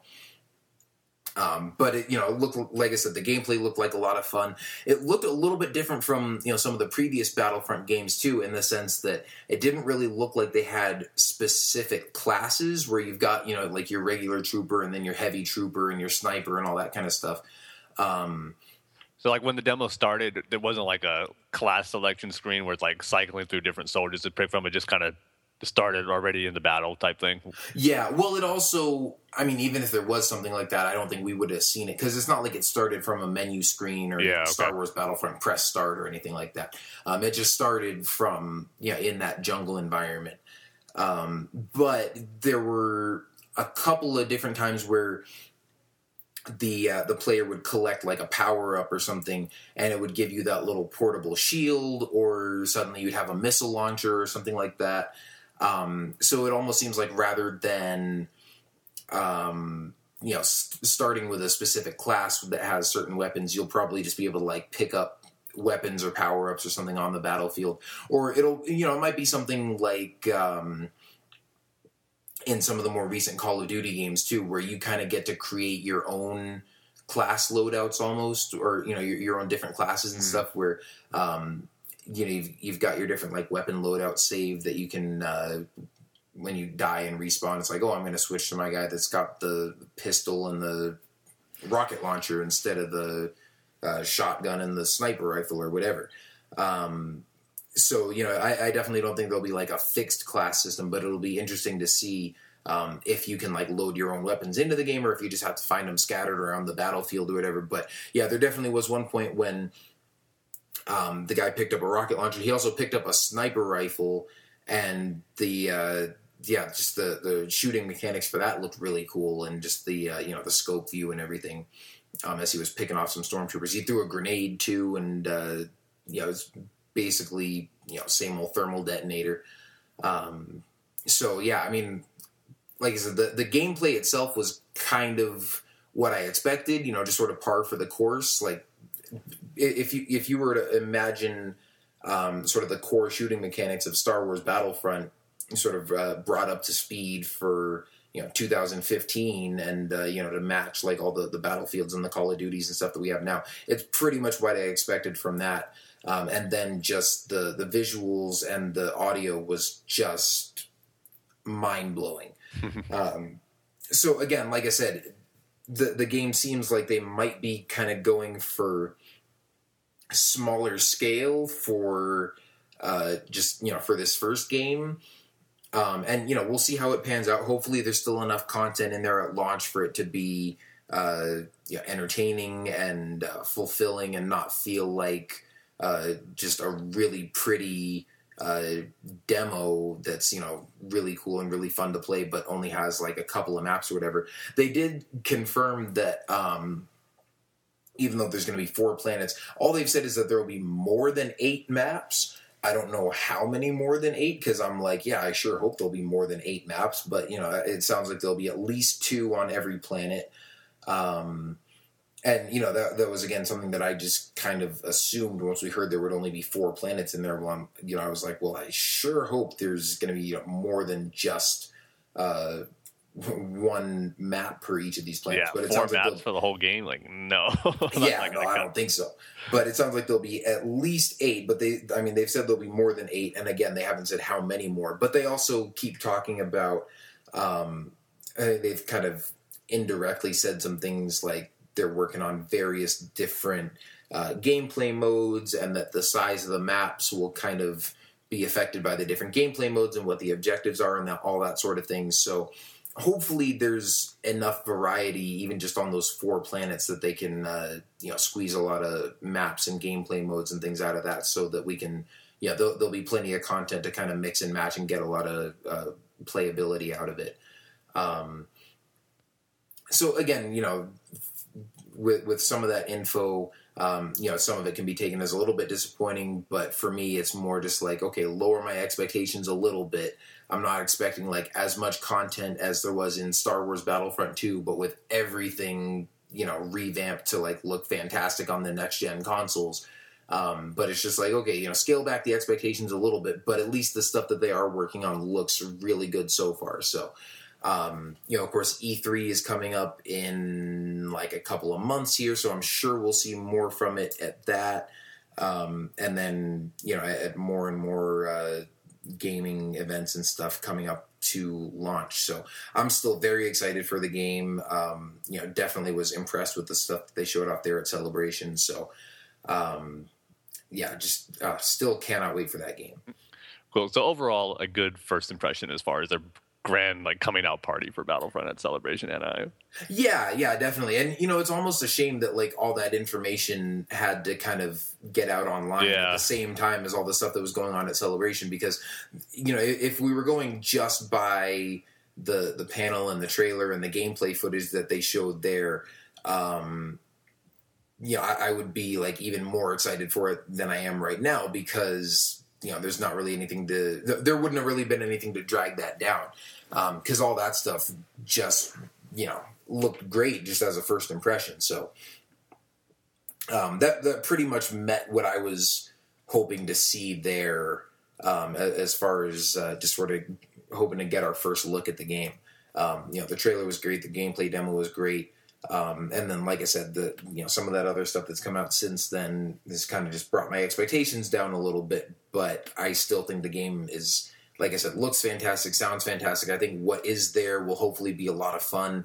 And honestly, I hope I'm glad that they're seemingly focusing on quality over quantity, because I would rather play 8 maps that play really well and are a lot of fun than play 16 maps that are buggy and glitchy and all that kind of stuff. So, it is what it is, but I'm still very optimistic and still very much looking forward to the game. Cool. Well, glad at least one of us got to experience, because I know both of us are looking forward to Battlefront, but I think I'm safe in saying you're probably a little bit more excited than I am for the game. So it's cool that you got not only to get to the panel, but also to see the demo of it too in the booth, where the line was like hours long. So you just got that checked off your list. Yeah, man. Like getting in the end of that line, it was just like... Yeah, because it would have been a shame if none of us got to see anything for it. Yeah. Oh, yeah, dude. Like, as much as I wanted to go to that Rogue One panel, I was like, well, this is it. It's Sunday morning. Yeah. I can't put this off any more days, because this is the last day of the convention. So I'm just going to get in line here and, hope for the best. Yep. We trusted in the Force, and it all worked out. Yeah. Because also then later that afternoon... we were going to be, of course, on the panel for the Rebels podcast with Mike and Matt and everybody over there. And that was at like 1:30. So I'm sitting there in the Battlefront line, looking at the time and hearing people say it's going to take 3.5 hours, and I'm like, oh man, that might be kind of pushing it. And my worst fear was that I was going to get to the very front of the line and be like the next one about to go in, but then it was going to be like 1:30 and somebody was going to call me and be like, hey, get over here for the panel. And I'm like, I don't want to skip out on the panel, but I really don't want to get out of line when I'm right in the front right now. But thankfully that was not the case. And, you know, I got in and out of there with probably at least an hour or so to spare. So it's like those like stuff you see in superhero movies or TV shows where like they're waiting to do something. They just get there, then like trouble happens and they have to leave before they're about to do what they wanted to do. But it all worked out in the end, which was great. Yeah, definitely. So yeah, just so much cool stuff there at Celebration. Man, we only scratched the surface so far. Yeah, for sure. I mean, like I said, we're pretty much just going to cover the biggest, most exciting stuff that we did there. Obviously, you know, we had to talk about The Force Awakens. We had to talk about Rogue One just because, you know, that kind of ties in with all the other movie stuff we're talking about. And then, you know how much us and me especially have been, super excited for Battlefront. So, definitely had to cover that stuff. I think we can call this one right here at, over 2.5 hours, and then we'll come back with another episode, in maybe a week or so, and, talk about the Clone Wars Bad Batch and the season 2 premiere, of Star Wars Rebels, which was just so full of Vader and Vader awesomeness. Oh my gosh. It was amazing. Yeah, we got that Rebels panel that happened earlier that morning, and then the Untold Clone Wars panel that happened on Thursday. So, yeah, a lot of more cool stuff to talk about from Celebration, man. Yeah. So much good stuff. It's funny because, like, every day I was saying, on Thursday we had the Force Awakens trailer, and then on Friday we had the Battlefront trailer, and Saturday we had the Rebels Season 2 trailer. Like, we had trailers for all these days, but Sunday we're probably not going to get anything. I mean, the trailer streak's going to end, but no, we get the Rogue One trailer that day. Yeah, like who saw that coming? Yeah, every day we had a new trailer, just awesome content to ponder through and just get excited for and speculate on. Yeah, every day was amazing at Celebration. Yeah. Not to mention every day going back and watching the Force Awakens teaser again. Yes. And again. And again. I forget that. But, one other... just brief bit of news that we should mention. And, of course, you know, most people probably already heard this by now because it's from before Celebration. But on our last episode, we talked about these releases of the digital releases of the Star Wars films, and we were kind of speculating on when that might happen, and we were starting to hear a lot of rumors about it. And, we weren't sure when, but I think I made the guarantee, like, we would hear something about it by the end of the month, and I was predicting that they probably would announce it as, like, at the closing ceremonies for Celebration. But then, of course, the day that we posted our last episode, they announced, like, oh, they're coming out this Friday. And, of course, that was the Friday before Celebration, right? 2 weeks. No, was it the week before or 2 weeks? I think it was the week before because it was April 10th. Yeah, you're right. It was the week before. Yeah. Yeah. Okay. So, if you didn't know already, now you know. The Star Wars movies are available on digital, on iTunes, Amazon. Insert your other favorite digital video platform here. I have to say, I feel like they're a little pricey at like $20 a piece when I've already got the Blu-rays and everything. So I haven't bought any of these yet, but I don't know. I might at some point just to check out some of the special features and stuff that are included on those. Me being the sucker for every new Star Wars video release, I got them like the 12 a.m. midnight on Friday. Oh yeah, that's right, Tim. You're like the guy that's got 5 or 6 different sets of the DVDs. Yep. Pretty much. So yeah, this one was a no-brainer for me. But yeah, I mean, the special features are cool, but they shouldn't be the reason you buy them for, because they're not really that long. But if you're someone who hasn't seen any of the DVD special features before, because those are all included with them too, and those are really cool. Like as far as being in one big package with the new and old special features, that'll make it worth it. But as far as the brand new stuff, I mean, they're cool. You get to see interviews with, like, the special effects crew, like John Knoll, Dennis Muren, and then there's a conversation with Joe Johnston. So that stuff's cool, but just not very long, so it shouldn't be the reason you get them. But I have to say, it's still just cool having the trilogy to watch on, like, anytime you want on your phone or an iPad, or I shouldn't say trilogy, the saga, anytime you want. So, and it looks great too. And the other big thing too, on the Lucasfilm logo, we have the new fanfare, which more than likely will be playing when we see The Force Awakens. That's not the 20th Century Fox fanfare. So I think it works. It's pretty cool. It's basically kind of like the end music theme we hear in, like, the end credits for every Star Wars movie, and even some of the trailers too. I think the thing that comes to mind too is the first episode one teaser where we hear that music, and they kind of take that and just make it into a new fanfare, rearrange it a little bit. So you could probably see video of it on YouTube, and I think it works. And while it's probably just going to take some getting used to, I think by the time we see more new Star Wars movies and rewatch the old ones with that logo, it'll become like second nature, where it's always been there. But for right now, it's still a little bit to get used to, because the 20th Century Fox fanfare was just so iconic and just fits Star Wars perfectly. So it's part of the change we have to get used to in this new era. But I guess the only other thing I would say too, anyone expecting any changes again from the Blu-rays is going to be disappointed. Whether you wanted more changes or wanted things changed back, it's going to be exactly the same as the Blu-rays. So I remember reading rumors saying, oh, I heard they fixed where Greedo doesn't shoot first, it's Han. No, Greedo still shoots first.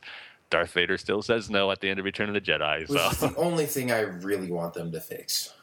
Unfortunately, not yet. But like, again, I could care less who shoots first. But Vader should just keep his mouth shut as he's throwing the Emperor down the pit. But yeah, like I said, they look great digitally. I mean, Blu-ray's still, I think, the ultimate platform to watch them on. But like I said, going anywhere, like, just all of a sudden say, you know what? I feel like watching this scene real quick from one of the movies. But the Blu-rays are over there. I don't feel like walking up and getting them. Let me just grab my phone that's right here, and I'll just see the scene real quick. So that's always nice and convenient. Yeah. I mean, that's true. I guess maybe I just don't travel enough to want to pay all that money just to have them on my phone, because I know I'm not going to watch them that much. But at the same time, I don't know. Like you said, it certainly can't hurt to have that luxury available. So I might pick them up at some point, but I don't know. I guess I haven't just found the incentive yet. Although if they took out Darth Vader saying no, that definitely I would be like, yep, I'll get that one. Also, they should make... They should change Wicket's eyes back. So it could stop freaking you out. Yeah, dude. Like, it's like some people complain about, like, oh, they made him blink. And then I was watching, like, when I watched Return of the Jedi on Blu-ray for the first time, I knew that they were going to make I had heard that they made the Ewoks blink, but I think they only did it to Wicket, because he's really the one that you see the most. The blinking didn't bother me, but they also changed the look of his eyes, and he's got, like, irises and pupils and stuff now, where they used to just be like a flat black. And I don't know, for some reason that just looks really unsettling to me. And it took me a while to notice it too. I was like, okay, wait, he's blinking and that doesn't really bother me, but there's something else here that just doesn't look right. And then I was like, wait, his eyes didn't look that detailed before, did they? Like, they tried to do more to those and they just look creepy. Yeah, but they have these big old banners at Celebration hanging over. There's a big one of Wicket that's like that. Like, you know, Kyle, that'd be perfect to have in your room, just looking at you all the time. I'm not sure if I ever noticed that the whole time we were there. I'm sure I saw, like, the Vader and Clone Trooper ones that they had and all that kind of stuff, but yeah, I don't know. I mean, that's part of the thing with Celebration is it's so huge, like, as much awesome stuff as there is that we got to do and that we get to talk about and everything, you know, unfortunately there's still plenty of stuff that we didn't get to do. Yeah. I mean, panels we didn't go to, cool costumes that we didn't see. I mean, I hate when, like, you go to a convention or something and then you see a picture online of somebody from that convention, like, in a picture, or, you know, you see a picture of them in a costume of your favorite character, or just a really cool or creative or funny costume or something, and you're like, man, how did I not see that person then? Well, because there were, like, tens of thousands of people there, and you just were never in the same place at the same time, because that's just how it happens. But then at the same time, you see, like, the same, like, cosplayer, like, throughout the whole convention every day almost. Right. I can't tell you how many times I saw the Wolverine Boba Fett, or I think it was called as Bub Fett. Which is pretty cool. It was cool, yeah. I saw that guy probably at least a couple of times. There was one day that was just really weird, because I saw one guy in who's dressed in an outfit of like that guy from Cloud City that runs by with the ice cream maker. Yeah, I think there's like a bunch of them. Well, yeah, see, I saw one of them and I was like, that's kind of clever. I've never seen anybody do that costume before. And then I literally saw somebody else walk by wearing the same costume like 20 seconds later. And I was like, wow, okay, I've never seen that before. Then I saw one, and then right away I saw another one. And then maybe like 5 minutes later, I'm walking through a doorway and I was like behind two more people in that same costume. And I was like, where did they all come from all of a sudden? Yeah, I think on the Star Wars live stream that they're doing, I was rewatching some of it. There's like something that they do, like a bunch of people who dress up as that guy with the ice cream maker. And they like all get together during the celebration. Like, I don't know exactly what they do, but they all band together, either like do a run or something with their ice cream maker, or I don't know. But it's like, it is a thing, I think, for celebration. You know what else is a thing that I really wish wasn't a thing is guys dressing up in the slave Leia bikinis. Yeah, that's way past old and way past disgusting. Oh, man. I'm like, do we really need to have that? I think I saw more guys cosplay as Slave Leia than I did girls, which is disturbing. Yeah, well, I don't know. I think it was maybe... I think I maybe saw a couple more girls than guys, but it's just, it feels like a lot of guys. Yeah. Because, like, more than one is too many. Yeah, definitely.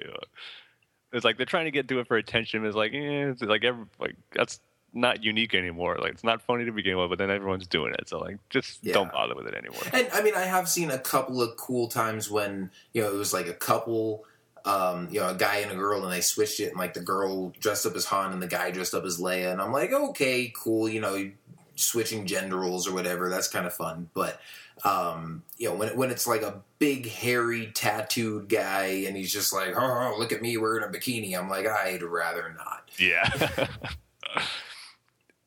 Just especially, we also saw someone as like the Rancor Keeper too.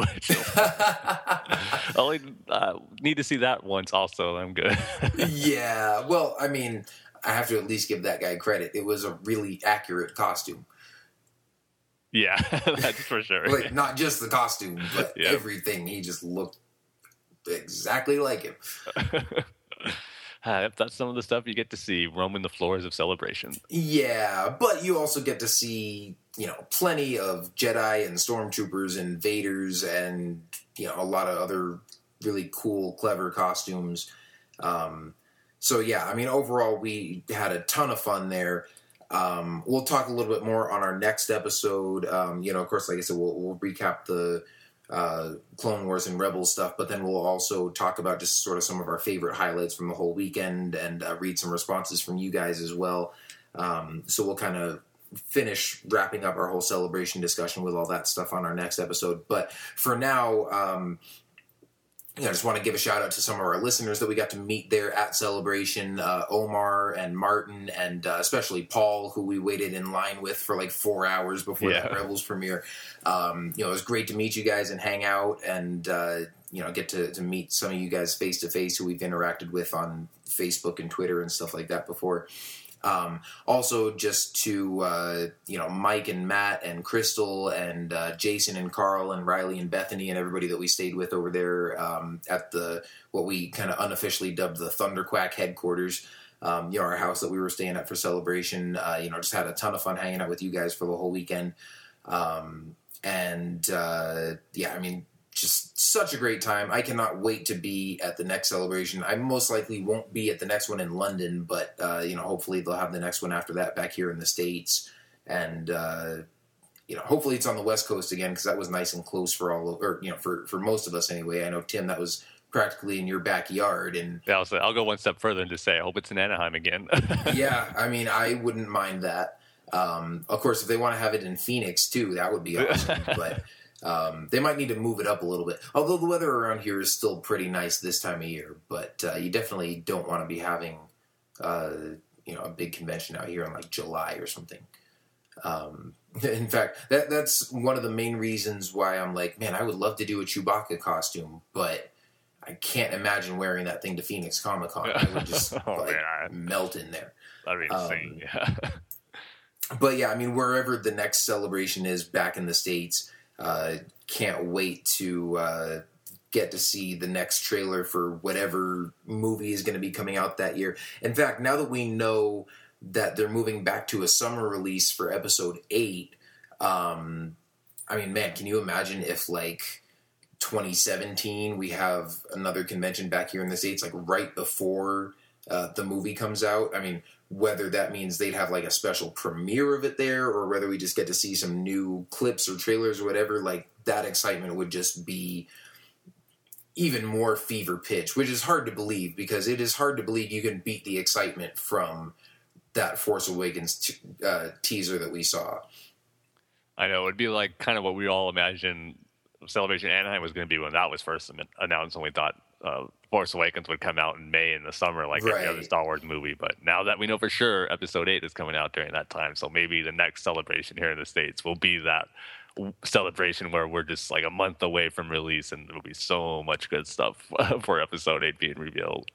Yeah. I mean, just to kind of put it in perspective, like, Tim, you know, building up to this celebration, I kept hyping it up and everything. And the one example I kept using was at Celebration 6 when we saw the trailer for Clone Wars Season 5 and that moment when Sidious ignites two lightsabers to fight Darth Maul and Savage Opress in that trailer. And we all just, you know, freaked out and lost our minds. And I was telling you about how great it was and how it's just so cool to be around, you know, that kind of energy and that many, you know, grown adult Star Wars fans just going absolutely bananas for, you know, an animated show or something like that. I think it's definitely safe to say the reaction to Chewie, We're Home, it beat that. And we weren't even in the main room either. Like, we were in the overflow room. And, of course, we're still, you know, that room was packed to capacity, full of, you know, huge Star Wars fans. But the absolute diehard fanatics who had been in line since, like, 6 o'clock the night before and, you know, operating on, obviously, very little sleep and were probably, you know, slightly delirious over in that other room, you know, I'm sure they just went absolutely nuts for that trailer. So, yeah, that was just such a great time. And of course it's been fun to, be able to get on here and, you know, talk about it and recap it. And, you know, of course we always were joking at Celebration about like how long of a recap episode we were going to do for this. Well, there we go. Part one is, you know, getting pretty close to 3 hours now here. So, you know, I think we'll wrap this one up right here, but we'll be back again pretty soon with another episode to talk about Celebration Part 2, and like we said, talk about just how awesome that Star Wars Rebels premiere was, among many other things. So anyway, thank you guys for tuning in. For those of you who got to be at Celebration, hope you had as much fun as we did. And for those of you who weren't able to make it, we hope to be able to see you at the next one, and we hope we've been able to, you know, just kind of give you an idea of what it was like to be there and get to see some of this awesome stuff and bring you some of the updates and stuff like that that we got to see there. So as always, you can check us out online at StarWarsTSC.com. You can follow us on Facebook at Facebook.com/Star Wars The Saga Continues, or follow us on Twitter at StarWarsTSC. And of course, you can always send us email at StarWarsTSC@gmail.com. So that's going to do it for part one of our Celebration recap. Thank you guys so much for tuning in. We will see you next time, and may the Force be with you. See you next time, everybody.